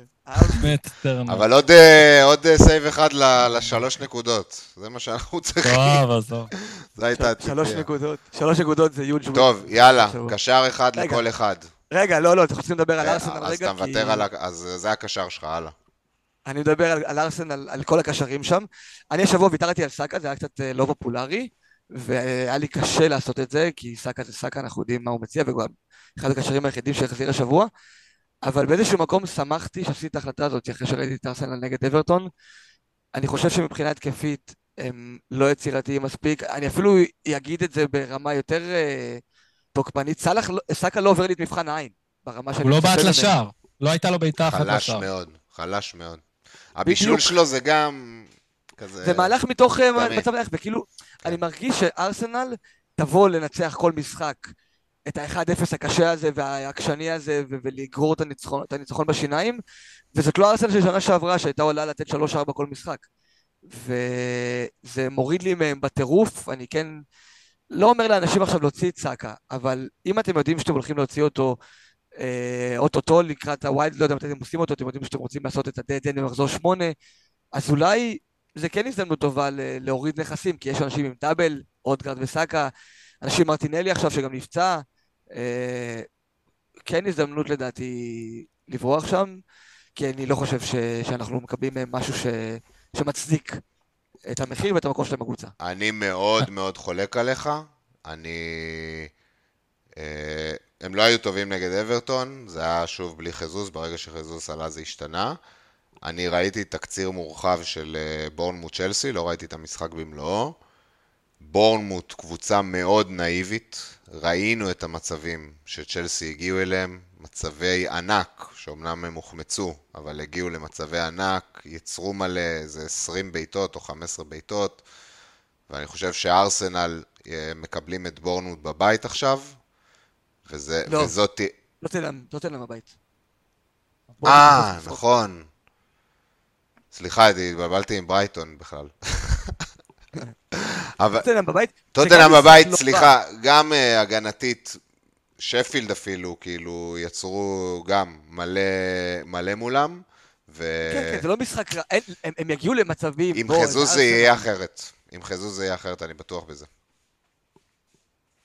אני אגב ראיתי נתון לגבי סאקה, בכללי המספרים שלו בחוץ, הם כאילו נפילה ממש גדולה יחסית למספרים שלו בבית, אנחנו יודעים שגם ככה הוא לא, כאילו נתונים זה פחות הקטע שלו, הוא איך שהוא עושה אובר פרפורם לנתונים, אבל ספציפית בחוץ, היה לו איזה אפס נקודה חמש עשרה בעונה ומשהו האחרונה, פר תשעים כאילו מעורבות בשערים צפויים, בחוץ, שזה נתון ממש ממש נמוך, וכזה עד הווילד המסתמן, המשחקים היותר קשים שלו הם בבית, זה טוטנהאם וסיטי, והמשחקים הקלים יותר בחוץ, שזה בורנמוט, והמשחק שהיה לו עכשיו, נגד אברטון, זאת הייתה הסיבה ש... שאני גם הוצאתי אותו והלכתי עם אדיר. מעניין שכל פעם שאני הולך עם אדיר, אז זה לא מצליח, ומה שאני לא מקשיב לו, זה, זה לא מצליח לי, מצליח לו. מה שנקרא מנחוס. כן, כנראה אני המנחוס. לא רציתי להגיד, טוב שעברת את זה. טוב, אני לוקח קשר דיאבי, מאסטון וילה. אסטון וילה מתחילים בתכלס את הלוז הטוב שלהם עוד מחזור או שניים, אבל... בעיניי, גם עכשיו כבר אפשר להתחיל להסתכל עליהם, יש להם צ'לסי, זה נכון, אבל ראינו את צ'לסי די חשופים, לא יודע אם באמת זה השבוע, אבל באמת ראיתי את, את המשחק שלהם, תקציר מורחב, דיאבי סופר מסוכן, סופר כישרוני, יצא גם עם בישול שם בסוף, אבל גם נפסה לו גול, גול מדהים, שער גדול, גול yeah. מדהים, נפסה לו על, על מרפק, ובאמת, זה, זה השחקן שאני לוקח איתי מווילה, ווטקינס שם היה, לא דיברנו עליו בחלוצים, אבל שוב המשיך להחמיץ ולבזבז את ההזדמנויות שלו, ומהצד השני אתה רואה דיאבי, שחקן באמת איכות ונראה כמו בנקר, בהרכב של וילה, הוא גם לא הוחלף. שוב, לחכות למשחק של וילה באירופה, לראות מה קורה שם, ואני מבחינתי הוא מועמד חזק מאוד להיכנס. וייס? מה, קשר אחד? קשר אחד. טוב, אז סון וסטרלינג זה האובייס, אבל שניהם כל כך מאכזבים שלא בא לי לדבר עליהם בכלל. אפשר לדבר על דוקו של סיטי, שזה כזה אופציה מעניינת. היה לא רע בכלל, אנחנו רואים אותו כבר פתח בשני המשחקים האחרונים, הגיע במשחק האחרון, היה מעורב מאוד מאוד יפה, היה נראה כמו ווינגר, לא ווינגר פאפ, שהולך ולקה ומחזיק את הכדור, אלא ממש ווינגר קלאסי, עושה את החיתוכים לאמצע, היה לו שער מאוד מאוד יפה. לא אופציית פנטזי כרגע, אבל אם הוא ימשיך לפתוח בליגה, יכול להיות מעניין לעקוב, עולה רק שש וחצי, שזה מכיר מטורף לנכס התקפי של סיטי. לגמרי. וואלה, מעניין, פשוט צריך עוד להבין כאילו לגבי הניילנס שלו. מה תפקידו בכוח? בדיוק. יאללה, מגניב, אלה הקשרים, יש פה עוד ים אופציות, ג'יי מור ספראוס, פודן, מרץ', גרוס, לא דיברנו על מלא, אבל כן, פדרו נטו, אני רציתי להזכיר אותו לפני זה, נזכיר אותו במילה.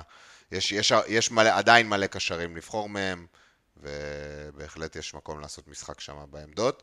בואו נעבור עם זה למגנים, גם מסודר לפי X G I, כרגיל. מתחילת העונה אנחנו רואים את קש, מוביל את הטבלה הזאת. המשיך עוד משחק מטורף שלו, אמנם אני, בלי החזר אני יודע, אבל לא יודע... שלוש, כל כך התקפי. וואו, שלוש ארבע הזדמנויות בתוך הרחבה.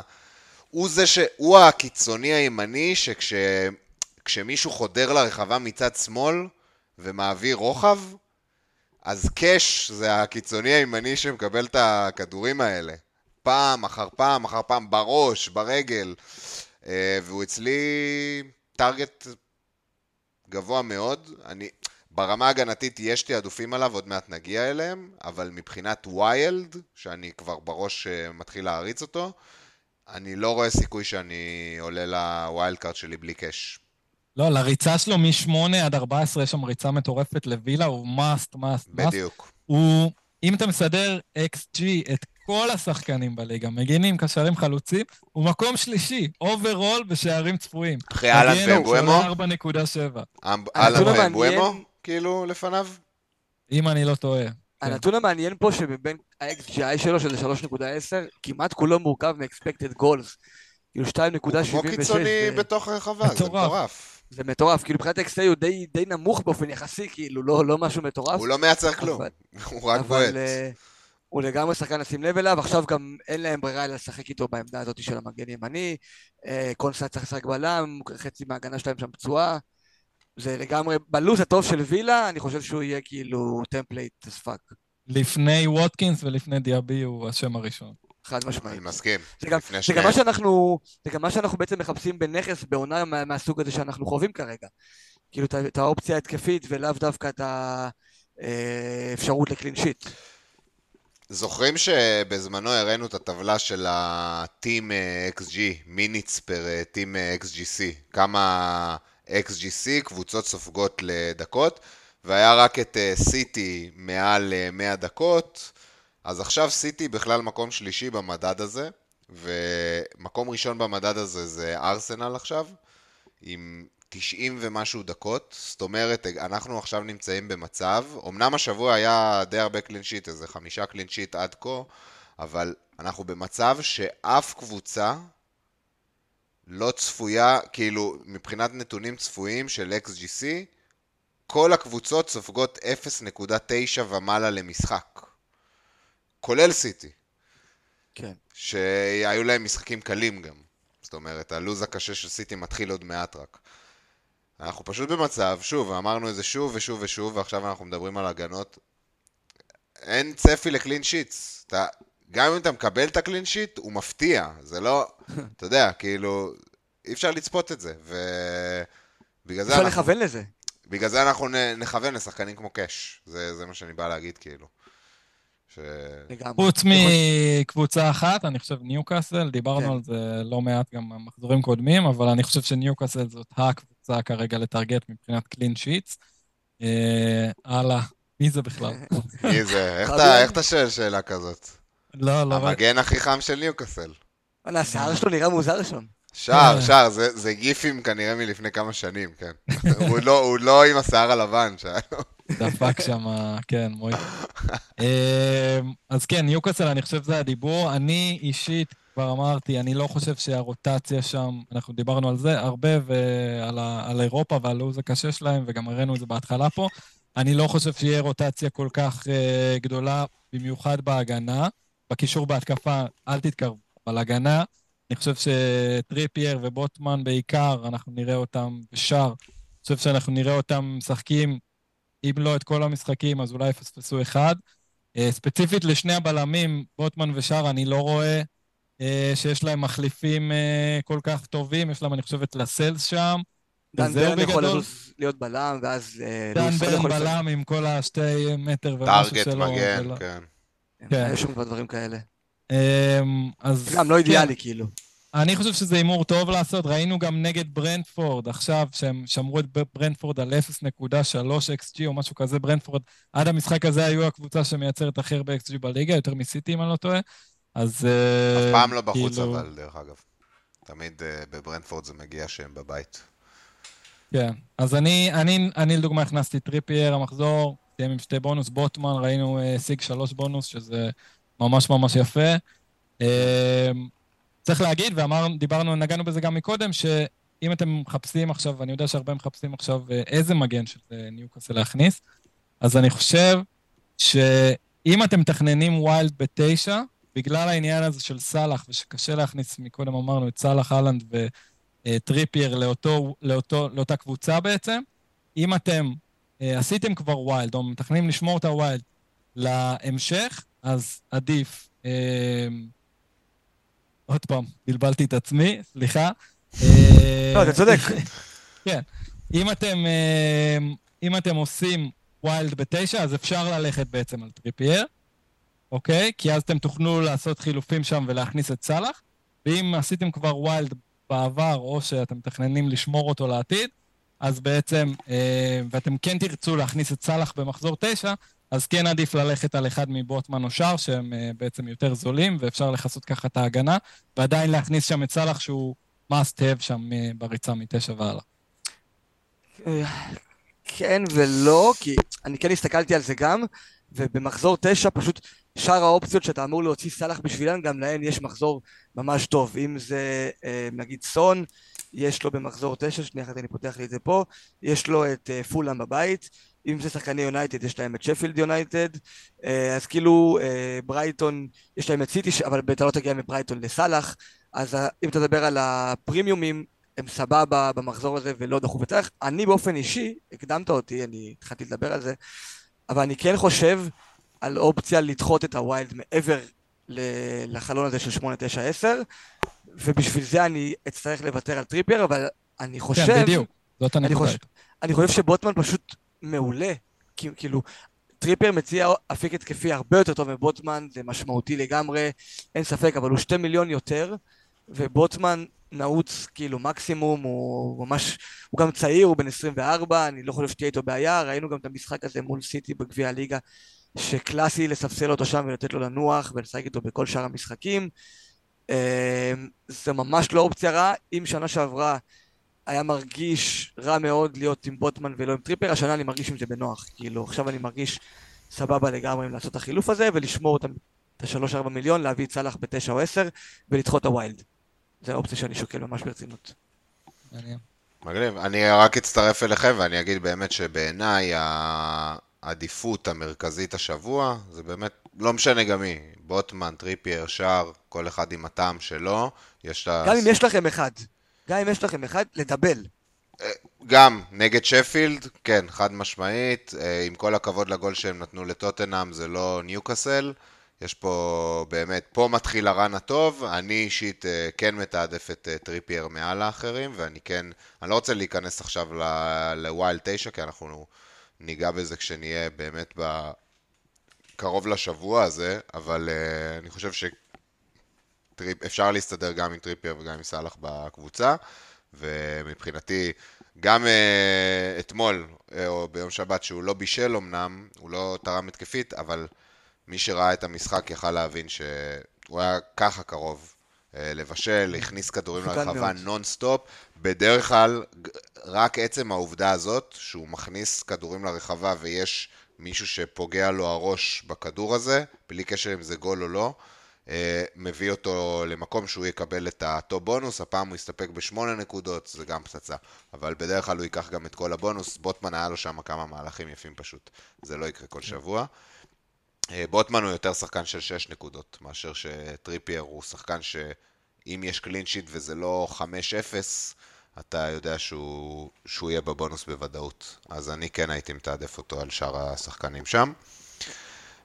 זה מורכב, כי זה באמת כמו בתחילת שנה, זה כזה, זה מוביל אותך אחרי זה לעוד מהלכים, צריך לשקול את הכל ביחד, זה לא ראש בראש. אני מסכים, אבל אני חושב שטריפייר באמת יש לו ערך משמעותית יותר מהמגנים האחרים של ניוקאסל. אוקיי.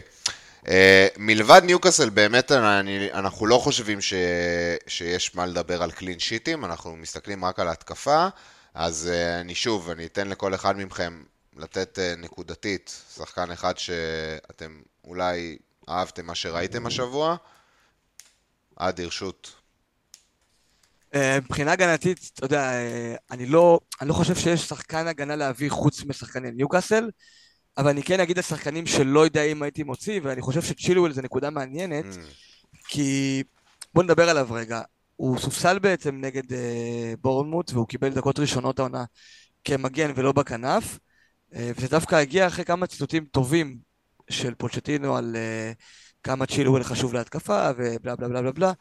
עכשיו, ה...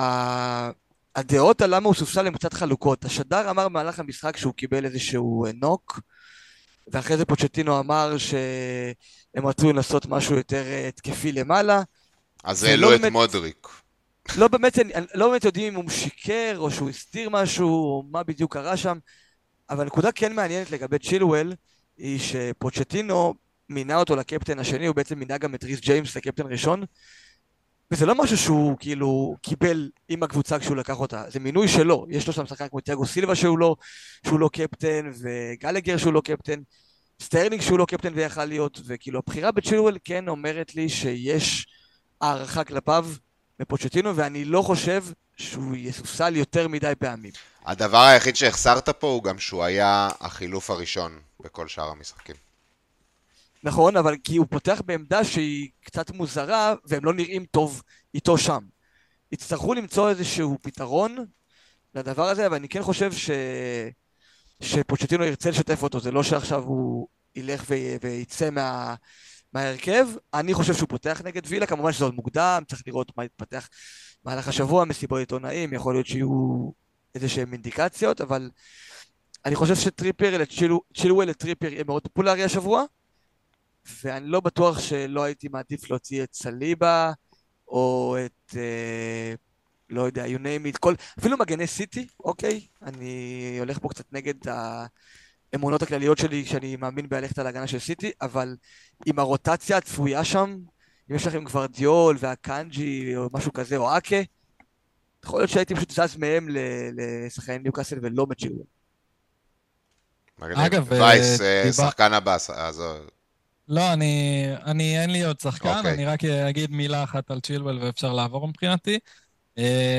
היה מוזר שכאילו, דיברנו על זה, אמרת שלא יודעים אם, אם זה היה פציעה או שזה היה מקצועי, היה לי מוזר שקולוויל ישחק מגן שמאלי, וצ'ילואל שהוא בעיניי היה השחקן הכי טוב שלהם, העונה כאילו לא יפתח בכלל והוא יעדיף את קולוויל מגן שמאלי, אז לי זה מרגיש שהיה שם איזה משהו שהוא לא טקטי, מהסיבה הזאת, וזה כאילו אולי כן מעודד שהוא ימשיך לפתוח בהמשך. אם, לדעתי, אם, אם אתם רוצים למכור אותו וזה, וזה יפנה לכם כסף כדי להביא מש, מישהו אחר, או מסיבה כזאת או אחרת, אז כן זה יכול להיות מהלך טוב למכור אותו, כי אנחנו רואים שצ'לסי גם קבוצה ממש לא טובה, אבל לא הייתי מוציא אותו במינוס או משהו כזה, כי הוא עכשיו איזה סכנת רוטציה, אני לא חושב שזה... אוקיי, אני אסיים את החלק הזה עם מילה אחת על אנדי רוברטסון, חיים בלב. האגדה. הקפטן החדש. של ליברפול, בו באמת איזה משחק הוא נתן, ואני אומר מתחילת העונה שהוא נותן משחקים טובים, נכון שאנחנו הגנתית גרועים, אבל אתה רואה את רוברטסון שהוא הגיע לעונה הזאת, וכשמסתכלים לכיוון מחזור תשע, רוברטסון שמה במחשבות, רק שש וחצי, אני, אני אוהב. רק, רק המגן השני הכי יקר. בסדר, זה רק שש וחצי, פעם הוא היה שבע. טוב. זה פעם ראשונה שהפרש בינו לבין טרנד כזה גדול, שאשכרה יש לך התלבטות. והוא נראה יותר טוב מטרנד, הוא מביא נתונים יותר טובים מטרנד, הוא הביא יותר נקודות. זה, לגבי זה אני לא, לא, לא יודע. כן. טוב, יאללה, עם זה אנחנו נסיים את המגנים. Next. אנחנו גם נדלג היום על שוערים, בואו נסכם את זה במשפט. גם אם אתם במצב ביש של השוערים, כמוני לדוגמה, עם ג'ונסון וטרנר, וואו, הלאה, יש ווילד עוד שתיים, שלושה מחזורים, נטפל בזה שמה. תהיו חזקים, תהיו חזקים. תהיו חזקים. תמשיכו עם השוער שלכם, גם אם קוראים לו פיקפורד והוא כבר עולה ארבע נקודה ארבע. יש לי תחושה שהוא יגיע ל-ארבע נקודה שלוש, ואז יהיה שווה לאסוף אותו. הוא כמעט הביא כלי נגד ארסנל, זה היה יכול להיות אף פי אל. וואו. קלאסה, באמת, ישר למחוז את הליטים. כשכל מי שמחזיק אותו ספסל אותו לטובת טרנר, כמובן. כן, כן, כן, כן, זה יכול להיות מושלם. אני רק אזרוק שוער אחד, ראיה, ראינו פותח בארסנל ארבע נקודה שמונה, אם הוא ימשיך איכשהו להיות השוער הראשון, הוא יהיה אצל כולם בווילד, לדעתי. מאוד מעניין, יפה. הלאה. טוב, עם זה אנחנו מסכמים את המעבר שלנו על כל העמדות, ועוברים לדבר טיפ-טיפה על המהלכים שלנו לשבוע. כמובן כבר דיברנו וזרקנו מספיק רמזים. אני, אה, יש לי, אני אקריא בזריזות הרכב, ג'ונסון בשער, סטופינן, סליבה וצ'ילואל בהגנה, מיטומה, סאקה, מדיסון, ברונו ופודן בקישור, וויסה ואלנד בחוד, ספסל ג'ו, פדרו, קבורה ובלדוק. יש לי שני חילופים ביד, זאת אומרת שאני בוודאות אעשה חילוף. הסגל שלי נראה אש, כל השחקנים שלי חוץ מברונו ומדיסון משחקים בבית. אני מרגיש מאוד בטוח בעצמי למחזור הזה. אני כן, כמו שבוע שעבר שרציתי לעשות חילוף של חלוץ ופשוט גלגלתי בסוף, אני השבוע כן סוף סוף אעשה את זה. דיברנו מקודם על המעמדים המובילים, אלוורז בראשם, ויסה לאלוורז קוסם לי מאוד. אני כן רוצה להתייחס שנייה לג'ו פדרו, שהוא השחקן שרציתי להוציא שבוע שעבר, אבל השבוע הוא שוב שכנע אותי ש... בא... אולי זה לא נהיה נכון לוויילד קארד, אבל אני כרגע לא, לא עושה וויילד קארד. כרגע להחזיק אותו כמחליף ראשון, חלוץ בברייטון, גם אם הוא עולה ל-שלושים דקות ויכול להחזיר, אם הוא פותח שנמצא על פנדלים, מרגיש לי כמו חילוף ראשון מצוין, ואני לא רוצה להיפטר ממנו. כל uh, מניה שאני יכול לקנות בברייטון, ואני אמשיך להגיד את זה כנראה לכל העונה, אני, אני רוצה להיות שם. אז אני יותר מסתכל על ויסה, שגם uh, אגב uh, הוא החמיץ שני מצבי ענק. ב... יש לו אבל שני משחקים ממש טובים עכשיו, אברטון בית, פורסט. נכון, נכון, uh, אבל uh, איבדתי בו אמונה. אני מעולם לא האמנתי... מ... אבל גם אם הוא יוציא את uh, פדרו, אני צריך לספסל את ויסה בשביל לפתוח עם אלוורז. בדיוק, נכון, כן. נכון. והחילוף השני שלי, כמו שאמרתי, בוודאות יהיה טריפייר. השאלה רק מי יצא. האם יש לי את היכולת לעשות בלדוק ישר לטריפייר ועדיין אני יכול... איזה פאוור מוב. כן, ואני עדיין יכול לשדרג את וויסה לאלוורז, לצורך העניין. זה מהלך של ביג דיק אנרג'י. אז זה מה שיהיה, אלא אם כן באמת נקבל איזושהי אינדיקציה שצ'ילואל סיים את חלקו. כשחקן אחת עשרה בצ'לסי, ואז אני, אני אעיף אותו. זהו בגדול, שאתם מסתכלים על ההרכב שלי, מה אתם חושבים? אני חושב שכאילו להוציא את בלדוק ישאיר לך המון כסף על הספסל, כל שבוע יהיה לך מגן תותח על הספסל, לא שזה בהכרח לא, כי... כל המגנים פה בחמש, כל המגנים שלי. כן, באופן יחסי, לא, לא המון כסף, נכון. אבל... חמש זה סוג של יקר בימינו, לקש למגנים. אני לא רואה את זה ככה. בשנים עברו היינו עם uh, מגנים בשבע, שש וחצי, שש, עכשיו... לא, בס... לא בספסל. נכון, אבל מגן כן, בחמש כן, זה אני... לא יקר. אני... כן. צריך לבדוק פשוט שזה לא מתנגש עם חילופים עתידיים. זה כל... לא, שאלה מתי אתם תכן וויילד. הוויילד שלי הוא בתשע, אני לא מסתכל כל כך עתיד. יכול להיות שהייתי מוציא פשוט את סליבה, אם אתה לא משחק איתו. לא, אני לא, אני מאמין בסליבה מאוד, הרווחתי עליו כבר... לא, אבל אתה מתכוון, אתה מתכוון לשחק איתו? לא, אם אני אביא את ריפייר, הוא יסופסל. השבוע. גם שבוע הבא לדעתי הוא סופסל אצלך, לא? לא בדקתי. שבוע הבא הוא נגד בורנמוט, אתה צריך להסתכל על זה, ואחרי זה הוא סיטי. לא, אבל כאילו, אם יש לך את צ'ילואל, טריפייר וסטופיניאן, שבוע הבא תהיה לך או סליבה או סטופיניאן. אני באסכולה של סטופיניאן. סטופיניאן יפתח כל משחק, אני ממשיך עם זה, חוץ מנגד סיטי כמובן. הסליבה יהיה סופסל, אני, זה יהיה... לא, באמת זה לא משנה כל כך, כן, זה לא משנה כל כך. זה יהיה כל שבוע, אני אסתכל, צ'ילואל יהיה ידיעה שהוא לא פותח, הוא יהיה סופסל, כאילו, זה לא, זה לא הבעיה. אתה גם בווילד, אתה גם בווילד עוד שבועיים, זה לא... בדיוק, אנחנו לא בונים פה לטווח ארוך, אנחנו, עכשיו אני צריך את השחקן מניוקאסל, יש לי את הכסף לטריפייר, אין סיבה ש... אני לא רואה סיבה אפילו אחת בעולם שמישהו שיש לו את הכסף יסתכל על עוד שנים עשר מחזורים קדימה ויביא את בוטמן במקום. אלא אם כן, אלא אם כן כבר משתמשו בווילד.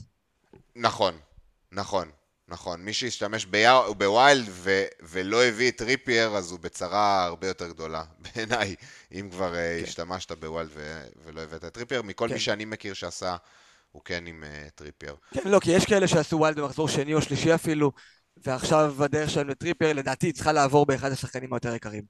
לא, גם אם יש לכם את הכסף, זה מהלך שהוא פחות נכון לגמישות העתידית. מאוד תלוי אם יש להם את סלח או לא. כשאין לך את סלח, הכסף זה... אם מישהו במצב שלך, אחרי ווילד, מביא את טריפר על בלדוק, הוא לא יכול להביא את סלח בשום צורה. נכון, מסכים איתך. אז זהו, אין פה, לא יהיה פה דרמות יותר מדי. יש איזה משהו שאני שוקל שכאילו... בגלל שיש לי שני חילופים, אולי אחד מהם כן ילך בסוף על שוער. הגנה... של ניוקאסל זה ודאי, אבל אה, אולי בשוער אני יכול לעשות משהו, קשה לי להאמין שזה יהיה שמה, אבל זה רק באמת אם אני כאילו ירגיש חבל לספסל את אה, וויסה, ולא יוצא לבזבז את החילוף בחלוץ. זהו בגדול. אני יכול, כן, אני יכול להגיב רגע על משהו בקבוצה שלך? בוודאי. אה, אני חושב על פדרו, שבאופן כללי אנחנו היינו מנסים להימנע מנכסים שהם לא נעוצים וכאלה, ובכל מצב אחר ההצעה שלי אליך הייתה להיפטר ממנו, אבל אני כן מסכים איתך ממש שבברייטון שלושים דקות בסוף משחק זה יותר טוב מ-תשעים דקות של קבוצה אחרת. ראינו אותו במשחק הזה רק נגד יונייטד, יכול לצאת עם שלושה החזרים, בכיף. ממש, והוא, והוא גם יפתח לפעמים, כאילו, כן. זה לא שהוא יהיה רק שחקן ספסל, ואנחנו, ו... עוד דבר שאנחנו נלמד זה, אם, האם הוא, אם הוא מקבל עכשיו המון דקות באירופית, זה, זה עוד מינוס עבורו, אבל אם הוא פתאום לא משותף, אז אני אפילו פותח איתו לפני ויסה, ועם זה אני מסיים כאילו את הסיפור. לא, גם בכללי גם שמענו בעבר אמירות של דזרבי עליו שגרמו לנו לחשוב דברים לא טובים, וכאילו להתקרר עליו, אבל עכשיו הציטוטים האחרונים שלו ממש חיוביים, הוא מדבר על זה שהוא שחקן ומשתלב, והקבוצה נראה טוב, הוא ממש גאה בבחורים והכל, אתה יודע, כל הקלישאות. אז מי שאיתו עדיין, אני חושב שזה סבבה לגמרי. לא אם הוא בהרכב, אם הוא בהרכב שלכם, כן בעיניי הוא היה פריוריטי להוציא, בטח שיש את אלוורס. אם הוא ראשון בספסל, אם הוא ראשון בספסל, כמו במקרה של ניר, אין לחץ. אני מסכים איתך, ב-אחת עשרה זה קצת בעייתי, אתה גם לא רוצה את הלחץ הראשי הזה. עולה, לא עולה, אני מסכים איתך מהבחינה הזאת. חילוף ראשון מדהים בעיניי. בדיוק. אוקיי, אז זה הקבוצה שלי.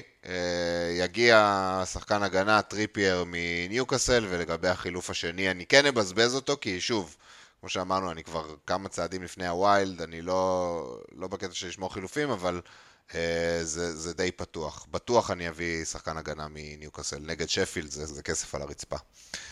טוב. גם אם לא, אני אפול עם כולם, בסוף. אוקיי, וייס, הקבוצה שלך. טוב, להקריא או ש... תקריא, דרז.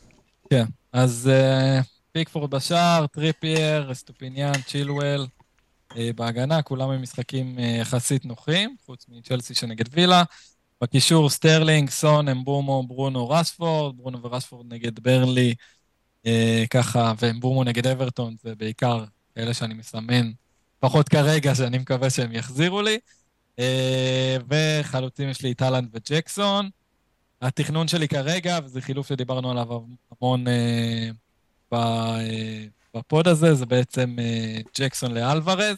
אני עדיין מתלבט אם לעשות את זה היום כבר, וכאילו לחסוך את ה-אפס נקודה שלוש הזה, שאני חושב, או אפס נקודה ארבע אפילו, אני חושב שזה יהיה הבדל בין עם הירידות של ג'קסון והעליות של אלוורז, שאני חושב שאולי בווילד זה כן יהיה איזשהו משהו שיכול להיות הבדל בין שחקן טוב לשחקן פחות טוב, כי זה כבר הרבה, או, או לשחק אותה סייף, לתת לירידות של ג'קסון לקרות, לעליות של אלוורז, ולחכות להדלפה בשבת, ואז לעשות את החילוף הזה. יש לי חילוף אחד, כי בזבזתי את שני מחזור קודם. אלוורז לא קרוב לעלייה, אפילו לא קצת, שישים אחוז. אלוורז לדעתי על... כן, אבל הקצב של העלייה הוא די גבוה. אני חושב שהוא יעלה מחר או מחרתיים, משהו כזה. הוא כבר עלה אתמול. בדיוק, בגלל זה הוא לא יעלה שוב. אז הוא עלה אתמול והוא כבר הגיע ל-שישים ומשהו. זה אומר לך שוב ביום יומיים הקרובים. החילוף השני שאני אולי חושב, אם לא... אם אני לא אעשה את זה, נגיד אם יהיה הדלפה שאלוורז לא פותח, זה צ'ילואל לעוד מגן של ניוקאסל, שער או בוטמן. אין לך כסף לעשות בלדוק לאחד מהם? לא, יש לי אפס נקודה שלוש. אז זהו, זה ככה חילופים, די סטרייט פורוורד, אהלנד קפטן, אובייסלי. אני רוצה לשאול אותך שאלה. יס. כאילו לגבי הדילמה שלך, אם לא לעשות את החילוף עכשיו או לחכות, כי אני מסכים איתך שזה יהיה אפס נקודה שלוש, אולי אפילו אפס נקודה ארבע, קשה, כי אם כבר תחכה את היום ומחר, אז כבר תחכה עד יום שישי להדלפה. כן, זה או היום או בשבת. בדיוק, והשאלה כמה אתה מתבאס לעלות עם ג'קסון במידה ותצטרך. אני מוכן לשים בית שזה לא יותר מ-אפס נקודה שתיים בחיים. אני שם על זה בית גם. זה גם אבל משהו לקחת בחשבון, כאילו זה גם... אבל לא אפס נקודה ארבע, איפה רצתם? זה מתחיל להצטבר, כי גם ברונו ורשפורד ירדו במחיר, וכאילו עכשיו שחקנים שאתה תחשוב להוציא בווילד ודברים כאלה, וזה יכול להוביל אותך למצב שאתה צריך להתפשר בנכסים שאתה לא רוצה להתפשר בהם, אני יכול להבין אותו. זה לגמרי שיקול שהייתי חושב עליו. מה שכן, קשה מאוד לעשות חילוף עכשיו, לפני שיש לסיטים מסתובבים נגד אלפות. אני כנראה לא אעשה את זה, אני אשחק אותה נכון וסייף ולא אעשה את זה, אבל... אני רוצה לשאול אותך שאלה. ראית את יונייטד? לא המחזור האחרון, אלא בחמישה מחזורים האחרונים. מה... מה... מה השכנוע להמשיך להחזיק שני שחקני התקפה ב-שבעה עשר מיליון בקבוצה הזאת? אני לא מצליח להבין, סורי. אני מבין, אבל... בדאבל התקפה אתה צריך התפוצצות של חמש אפס. אני לא מחזיק דאבל. לפני חצי שעה אמרת שלא היית מוציא אף אחד מלפני ברנלי. לא הייתי מוציא כי יש לי אחד. אני מאמין ב... אני לא רואה... אתה לא צריך לשנות. אני חושב שזה משנה גם. לדעתי. אני חושב שזה כן משנה.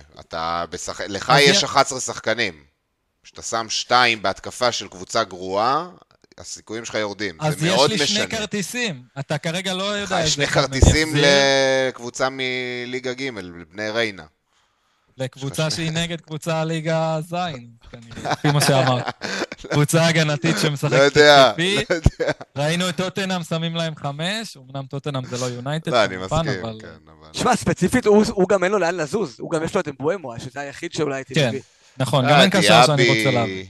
קשר של ברייטון חסר לי פה בתמונה, התקפה של ברייטון חסרה לי פה בתמונה. אין, הבן אדם עזוב אותך, הוא נגדנו, אתה לא קלטת אותו כבר מהפוד הראשון. לא משנה, אני באמת שכאילו, פתאום אני מעדיף על שניהם בלי להניח. אני פשוט בן אדם של לוז, אני פשוט בן אדם של לוז, וממחזור עשר אתם תראו אותי הרבה עם ברייטון, כי גם הלוז משתנה, אבל כן, כמו שאדיר אמר, אין כל כך, אין לי כל כך את מי להכניס, ואני פשוט גם לא יוציא שחקנים לפני ברנלי, כמה גרועים שהם היו, או בלמים שהם שיחקו. אם ישחקו עם הקו הגבוה, אם ישחקו עם הקו הגבוה הזה, זה וואו. מעניין מה קורה עכשיו בנוטינגהאם, אבל הם שומרים שם על קלין בחוץ. שזה אגב, לדעתי, אגב, אם ברנלי מנצחים את שפילד, את פורסט, זה טוב ליונייטד.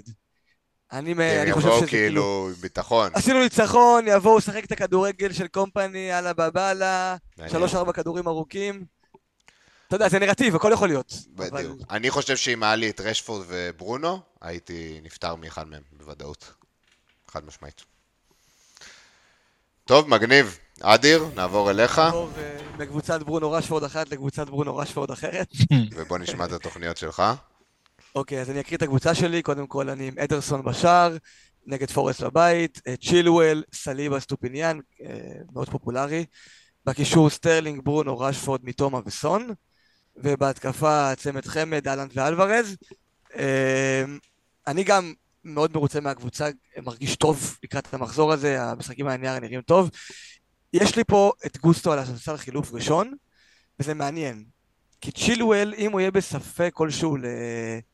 לפתוח או לא לפתוח, אני יכול לפתוח עם גוסטו שזה בנקר, אה, הוא גם נראה די טוב נגד, אה, נגד בורנמוט, בחצית ראשונה הוא היה מאוד גבוה מבחינת בי פי אס, בחצית שנייה קצת ים על השער, ובעצם זה הוריד אותו כי הוא הכתיב את המסגרת, אה, עשה שם איזה שתיים שלוש עבירות שקצת הרגו אותו, וסנצ'ס ונטו התעופפו שם, כל אחד לקח שם מיליארד כדורים, אז הוא לא סיים עם בונוס, אבל הוא היה מעולה, אני דווקא כאילו אהבתי מה שראיתי, Uh, החילוף שלי כרגע יהיה, יש לי אחד נקודה שבע מיליון בבנק בחילוף אחד, החילוף שלי יהיה או סליבה לטריפייר במידה ואני הולך על ווילד בעשר, או שאני חושב שאני דוחה את הווילד ומצליח להסתדר בלי, ואני עושה סליבה או צ'ילואל לבוטמן, מפנה עוד קצת כסף בנוסף לכסף שיש לי בצד, מחכה עם סל אחד מחזור עשר ואז מביא את סל החלסון, uh, שזה אפשרות שאני...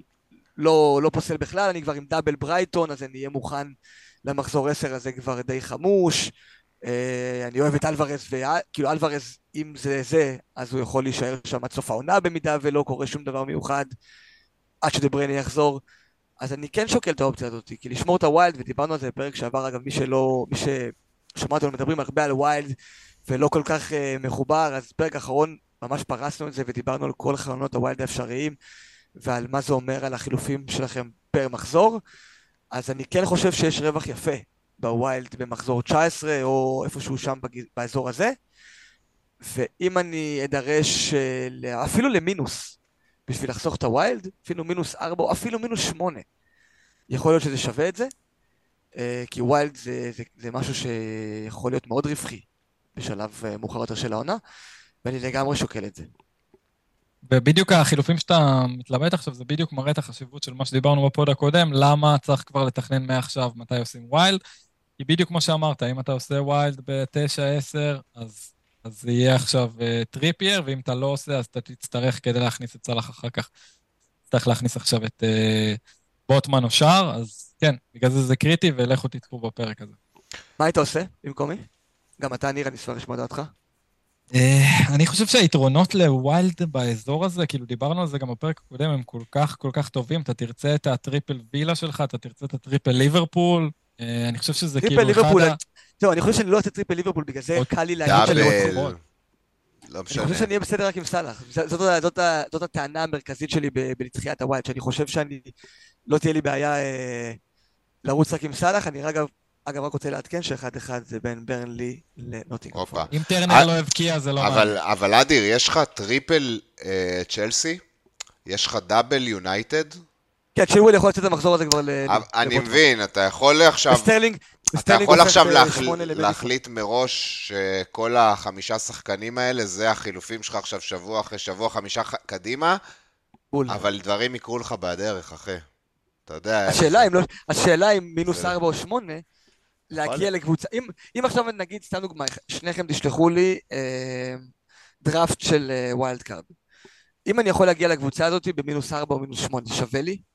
זאת השאלה שלי. בגלל. אם אתה יכול, אז הייתי, כן, הייתי, אני חושב שזה שווה את המינוס ארבע או מינוס שמונה לחסוך את הווילד, אבל אתה לא יכול, אתה לא יכול. זהו, מקבוצת הווילד שלי בעשר, כי כנראה תהיה קצת שונה משלכם, אני כן, לא, נכון. אני רואה את זה קצת שונה ממכם, אז זה מעניין.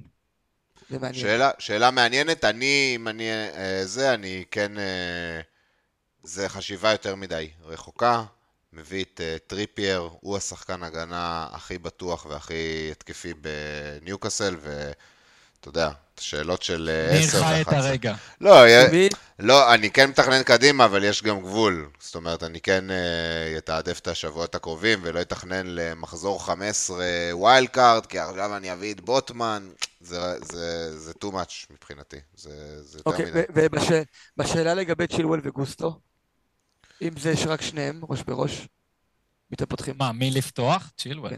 צ'ילואל. עם הסיכוי לספסול? כן, אני חושב שהוא יפתח. גם אני, גם אני, אבל כאילו השאלה אם לא הולכת על בטוח, אבל... קשה, שאלה קשה. הייתי לוקח את הסיכוי. עם השאלה הזאת בוא נעבור גם לשאלות של המאזינים. שלנו, ואנחנו נטוס על השאלות האלה, לרוב הדברים פה אנחנו כבר דיברנו. אני מתחיל עם ליאב אביטל, איזה להעיף ומהר, ואם כן, מי האופציה הכי טובה?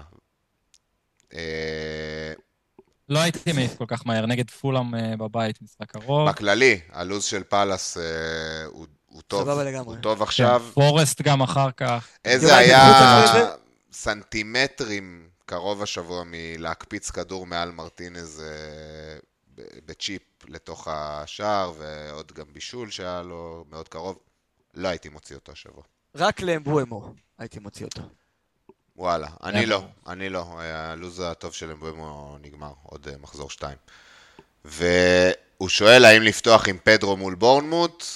בוא, בוא נחכה. זו תשובה שתקבל אותה רק אחרי המשחק של ברייטון בוויפה. אם הוא משחק שם משחק שלם... איזה עתיק אתה בוויפה. אני לעולם, לעולם אקרא לזה וויפה. בגביע המחזיקות. איפה, ואז הרסו לנו את הזה. איך קוראים לזה עכשיו? האירופית. סליחה, האירופית. הליגה האירופית. קראו לזה ליגה וזה כאילו שיטת נוקאוט. לגמרי. זה כבר היה כאילו גביע. למה לשנות משהו למשהו שהוא לא נכון? פשוט חכה, תראה, אם הוא לא משותף נגיד, באירופית, אז יש קייס. יש קייס חזק לפתוח איתו.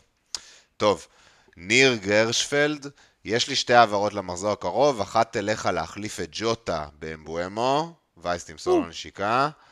בשנייה, מתלבט האם להטיס את ג'קסון בשביל כל חלוץ אחר, בשביל כל חלוץ אחר כנראה שכן, או ליוות את אוננה בשביל שוער. וייס, אתה רוצה לענות לו בתור מחזיק ג'קסון? חד משמעית, להעיף את ג'קסון בשביל כל חלוץ אחר, עדיפות אלוורז, אבל גם כל חלוץ אחר יהיה טוב. גם אוננה נגד ברנלי, כאילו, אם כבר... לא, חילוף שוער, דיברנו על זה. במשחק כזה, לא. תקרה מאוד נמוכה, עדיף לעשות... אני אגב לא הייתי מוציא לכל חלוץ אחר, הייתי פשוט מוציא לאלוורז. אם זה לא לאלוורז, לא יודע אם הייתי מוציא, באמת. יכול שהייתי משאיר. כן, יש כמה פנטים, לא יודע, אדוארד זה, אבל חד משמעית, אלוורז, כן. טוב, נדב אמל, יש העברה יותר טובה מג'קסון וצ'ילואל לטריפייר ואלוורז, אחי, זה העברה הכי טובה, על זה דיברנו כל הפרק. זה הדיבור. זה לגמרי.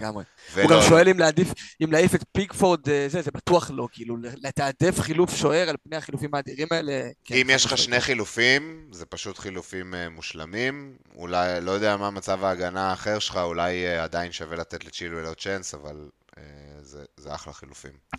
טוב, יאיר ברויר, מי הייתם הולכים מהתקפת ליברפול? שאלה ממש מעניינת, חוץ מסלח. ואני אגיד מה שאמרתי גם לחבר השבוע, יש בעיה בהתקפת ליברפול, חוץ מסלח, כל השחקנים שם מסומנים על שישים שלושים. זאת אומרת, לא משנה לאן אתה תלך, אתה, או שאתה מקבל שישים דקות, או שאתה מקבל שלושים דקות. אין אופציה אחרת כמעט. ומבחינתי זה בעייתי. זה בעייתי... אתה רוצה להגיד משהו, וייס? אני רוצה לענות לו רגע במילה. אם אני מכניס את התקפת ליברפול, אז אם זה חלוץ, זה היה אלוורז, ואם זה קשר, זה היה אמבואמו. לא, אבל רציתי להגיד שבמשחק האחרון ראינו שדיאז ודרווין לא פתחו. מחצית ראשונה, ליברפול נראו ממש לא טוב. וולפס זה נראה כמו עוד נקודות קל. ואז דיאז נכנס במחצית, דרווין נכנס כמה דקות אחרי, וזה היה פשוט משחק אחר לחלוטין. דיאז ודרווין אין ספק שהם את הכי טובות של ליברפול בהתקפה שנה, חוץ מסלח. אני לא רואה מצב שהם לא פותחים עכשיו נגיד, אז אם, אם זה פאנט כזה לטווח קצר, כן הייתי חושב על הלכת על אחד מהם, כזה שני מחזורים לפני הווילד קארד, משהו כזה, למרות שהלוז לא כזה מה? וואו של ליברפול. בשביל מה לעשות את זה? אני חושב שיש אופציות יותר טובות, אבל אם הוא כזה, אתה יודע, אוהד ליברפול רוצה לאמר, משהו כזה, דיאז ודרווין, אני כן רואה אותם פותחים עכשיו. שחקתי רגע מה קורה באירופית, ומי משחק שם. נכון, חשוב. טוב, רוי זגה, הייתם לוקחים מינוס כדי להעיף את ניקו ג'קסון? לא. לאלוורז כן, אני אגיד שכן. כי אולי זה לא ישתלם השבוע הזה, אבל אני כן רואה את המינוס הזה ללונגרן משתלם, חד משמעית. כן, אולי אם אתה מסתכל שלושה משחקים קדימה, אז אתה יודע, יש לג'קסון פולאם וברנלי, לא יודע אם זה שווה ארבע נקודות כאילו. תלוי אם הוא עשה ווילד או מתי הוא יעשה את הווילד. אם אתה שבוע הבא עושה ווילד, לא הייתי עושה מינוס למחזור אחד. אם עשית כבר ווילד, זה משהו אחר, זה כבר מהלך לטווח ארוך, זה בטוח יחסיר את הכסף. נכון. אוקיי, סתיו שואל, מי יותר דחוף להעיף מהרכב, צ'לסי או יונייטד? אני, תלוי בכמויות, תלוי בכמויות, זאת אומרת, תלוי בכמויות, תלוי במחליפים. סתיו, אח שלי, מה, אתה, יש לך הטלפון שלי, תרים טלפון. הוא שם סקר, הוא שם סקר, אני לא חתכתי את זה, אבל זה סקר שאתה עונה צ'לסי או יונייטד. אני אגיד לך את האמת, אם היה לי, נגיד, שניים מפה ושניים מפה, אז הייתי מעיף קודם כל לצחקני צ'לסי. בגלל היכולת האישית. בגלל שלצורך העניין אני מניח שזה סטרלינג וג'קסון מול רשפורד וברונו. אני חושב שרשפורד וברונו, גם כשהקבוצה בפח וזה, עדיין יש להם את היכולת האישית הזאת להתעלות. להביא, ראינו את רשפורד עושה את זה כל המשחק הקודם. ובצ'לסי זה פחות קיים מבחינתי. אז פנטזית הייתי. צ'לסי הגנתית לא כאלה רעים. שמרו לשני שער נקי עכשיו. לא, אני מכיר את הקבוצה שלו, מתכוון להתקפה. כן, כן, אז התקפית מסכים, צ'לסי. אוקיי. דורון שקד, האח, ומחברי הפוד, חבר הפוד, איך אומרים את זה? מנחה אורח הייתי אומר? מנחה אורח. בהנחה שאין כסף לטריפייר, מי המגן האופציה הכי טובה בהגנת ניוקאסל? והאם ההתקפה שלהם רלוונטית בשלב הזה, אז דיברנו על זה הרבה. שער, שנה שעברה הכי הרבה אקס ג'י למגינים, חמש אקס ג'י, והוא סיים רק עם שער אחד, משהו הזוי. כזה, אתה יודע, כל קרן חברים אליו. בוטמן ב-ארבע ארבע. עם שניהם מצוינים. בוטמן לא ירד, בוטמן ירד? אני בודק את זה כי אני כמעט בטוח שהוא ירד. בכל מקרה שניהם מעולים, יכול להיות שבוטמן טיפה יותר נייל, שער יותר אופציה התקפית. לא ירד. שניהם מעולים. הייתי אומר על מילה על דן ברן, שאני חושב שכאילו חלק הולכים אליו מסיבה כלשהי. לא הייתי הולך אליו כי הוא השחקן שהכי, שהסיכוי הכי גבוה בעצם לנוח. לואיס עוד לא קיבל מספיק דקות, אבל אני כן חושב שאם מישהו מהם ינוח ב... בהגנה זה הוא, שר ובוטמן, באמת אין להם מחליפים פשוט, כאילו, פשוט תבחרו אחד מהם. וההתקפה היא פשוט לא רלוונטית פנטזית. אין, אנחנו לא יודעים על שחקן אחד שהוא נעיל שם, וכמו שאמרתי על השחקנים של ליברפול מקודם, אם אתם רוצים להיכנס למערבולת של שלושים שישים, אז אין משהו אחר שם. במשחק האחרון זה אפילו לא היה שלושים שישים, איזק בכלל לא עלה. שזה מוזר, צריך להבין אולי היה שם משהו, אבל... עדיין, כי כאילו חזרנו מהפגרה וזה היה כל מיני ספסולים מפתיעים וגם איזק אחד מהם זה שהוא לא שותף. אולי הוא מתכנן כזה משהו של איזק למשחקי אירופה ווילסון לליגה, אם יהיה משהו כזה זה יכול להיות מעניין. זה לא יהיה מדויק, זה לא יהיה מדויק. בינתיים אין מה לעשות, עד שלא נראה את זה קורה, לא להתקרב. אוקיי, דורון דוד, דעתכם על כל מה שקורה עם אולי ווטקינס, אני מניח שהוא מתכוון להחמצות הבלתי פוסקות וזה שהוא לא מצליח לתת גול. קשה, אתה רואה גם את השחקנים מסביבו בווילה פורחים. הוא בלי גול העונה, צריך להגיד. אני יודע, כן, זה מה שהתכוונתי. אתה רואה את דיאבי פורח, אתה רואה את קש פורח, דאגלס לואיז נותן גולים. דורן, החלוץ המחליף שעולה עם כבר שני שערים, אז בעיה. זה שער מטורף, לא? שער מדהים, עצר בחזה ונתן עולה לחיבור. שער יפה. ווטקינס לא הייתי מוציא אותו לפני הרצף המטורף הזה שיש להם משמונה עד ארבע עשרה, אם החזקת איתו עד עכשיו כבר לדעתי אל תוציא, למרות שיש לו שניים, עכשיו יש לו צ'לסי, שזה לא משחק כזה קשה, אחרי זה ברייטון ש... לא היית מוציא לאלוורז? אם יש לך אלנד, ווטקינס וגופה. אבל אני כן הייתי רוצה את ווטקינס חזרה בשמונה, אתה מבין? יש לו גולס, וסטאם, לוטו. אני חושב שהייתי מרגיש בנוח אם להוציא אותו עכשיו ולהכניס את דיאבי בשמונה. אני מסכים עם אדיר. יש מצב שהייתי עושה את המהלך הזה. ושוב, ווטקינס יכול גם להתפוצץ עם שלושה, כאילו, במחזור הבא, אבל... זה לא נראה טוב. הוא תמיד היה שחקן כזה קצת... חוץ מאיזה עשרה מחזורים עונה שעברה, הוא תמיד היה שחקן הכי מחמיצן בליגה, ואנחנו רואים את זה שוב. כנראה שהתקופה הטובה שלו היא הייתה האנומליה ולא... בדיוק. כל מה שאנחנו רואים עכשיו. בדיוק. טוב, בן אור, מה עושים עם צ'ילואל? אח יקר. מה עושים עם צ'ילואל? דיברנו. כן, דיברנו על זה די הרבה. מחכים. מקווים להדלפה, ואם אין הדלפה, אז, אז משאירים. ככה זה, ככה אני רואה. זה סבבה גם להוציא, כאילו. זה, זה סבבה ממש... להוציא, כאילו, אחד מהכישלונות הגדולים מתחילת העונה, אבל שאלה למי. אם זה, אתה יודע מה, אם זה לטריפייר, אז כן. אם זה השחקן הכי, היחיד שאתה יכול להוציא לטריפייר. כן. שאלה גם את מי אתה משאיר, אם זה להוציא את צ'ילי ולא סליבה, אני כן חושב שיש ערך בלהוציא את סליבה לקראת המשחקים שאתה לא אמור לשחק איתו בהם. נגיד, אם אתה אמור להרכיב את צ'ילי השבוע או את סליבה, אתה הייתי מרגיש יותר בנוח להוציא את סליבה ולהרכיב את צ'ילי, מאשר להוציא את צ'ילי ולפתוח עם סליבה נגד טוטנהאם. מסכים, מסכים. שוב, צריך לקבל להבין, כאילו, אם הוא הופך להיות שחקן ספסל עכשיו או לא. טוב, דניאל שואל, התוכנית להביא את סלאח. במחזור הקרוב להביא את מוריס מלוטון על ויסה, ככה הוא חוסך כסף. מחזור הבא ברונו לדנג'ומה, ובמחזור שאחרי זה פודן ולסלח עם שינוך של צ'ילואל. אני לא יודע אם עשית ווילד קארד כבר, דניאל, אבל אם כן, זה נשמע כמו קצת אובר תכנון שיכול להיסגר בווילד קארד, אם אתה כל כך רוצה לעשות, להביא את סלאח, ואני מסכים איתך מהבחינה הזו. יש פה קצת שחקנים שהם קשה לי, כאילו להביא גם את מוריס, גם את דנג'ומה, וגם מגן זול במקום צ'ילואל, זה... לא יודע, אני לא אהבתי על התוכנית הזאת, חייב להגיד. כאילו... זה קצת אה, לחתוך באוסר החי, זה קצת לא, לא יודע, זה לא, לא מרגיש לי רווחי מדי. לא מרגיש לי שזה מחזק את הקבוצה. בדיוק, אתה הוא מביא את סלאח, אבל מה עם המקומו, כל הדברים האלה שאתה מוריד? דנג'ומה? כאילו, חייב להיות משהו יותר מעניין מזה. כן, דנג'ומה זה... התקפת אברטון זה לא משהו שאתה מראה אליו. הדוס של אברטון אמנם לא רע, אבל שוב, הוא לא רע גם בקבוצות שנגד אברטון. בדיוק. כן, אנחנו, דניאל, אני יודע גם שהעלית את התמונה של ההרכב, אנחנו לא מכניסים לחלק הזה תמונות של הרכבים ומנתחים פה הרכבים, אבל אנחנו כן נשמח לעזור לך בטוויטר, אחד על אחד, או בתגובות בעמוד, בכיף, בשמחה. אני רק אומר לגבי זה, הלו, לא להטריד אותי אחרי יום שישי, אני נוסע לארצות הברית. וואו, וואו, וואו. היית מכניס את קש, היית מוציא את בוטמן. סתם, סתם, אפשר לדבר איתי חופשי, כל עוד אני זמין, דברו איתי בכיף ובאהבה.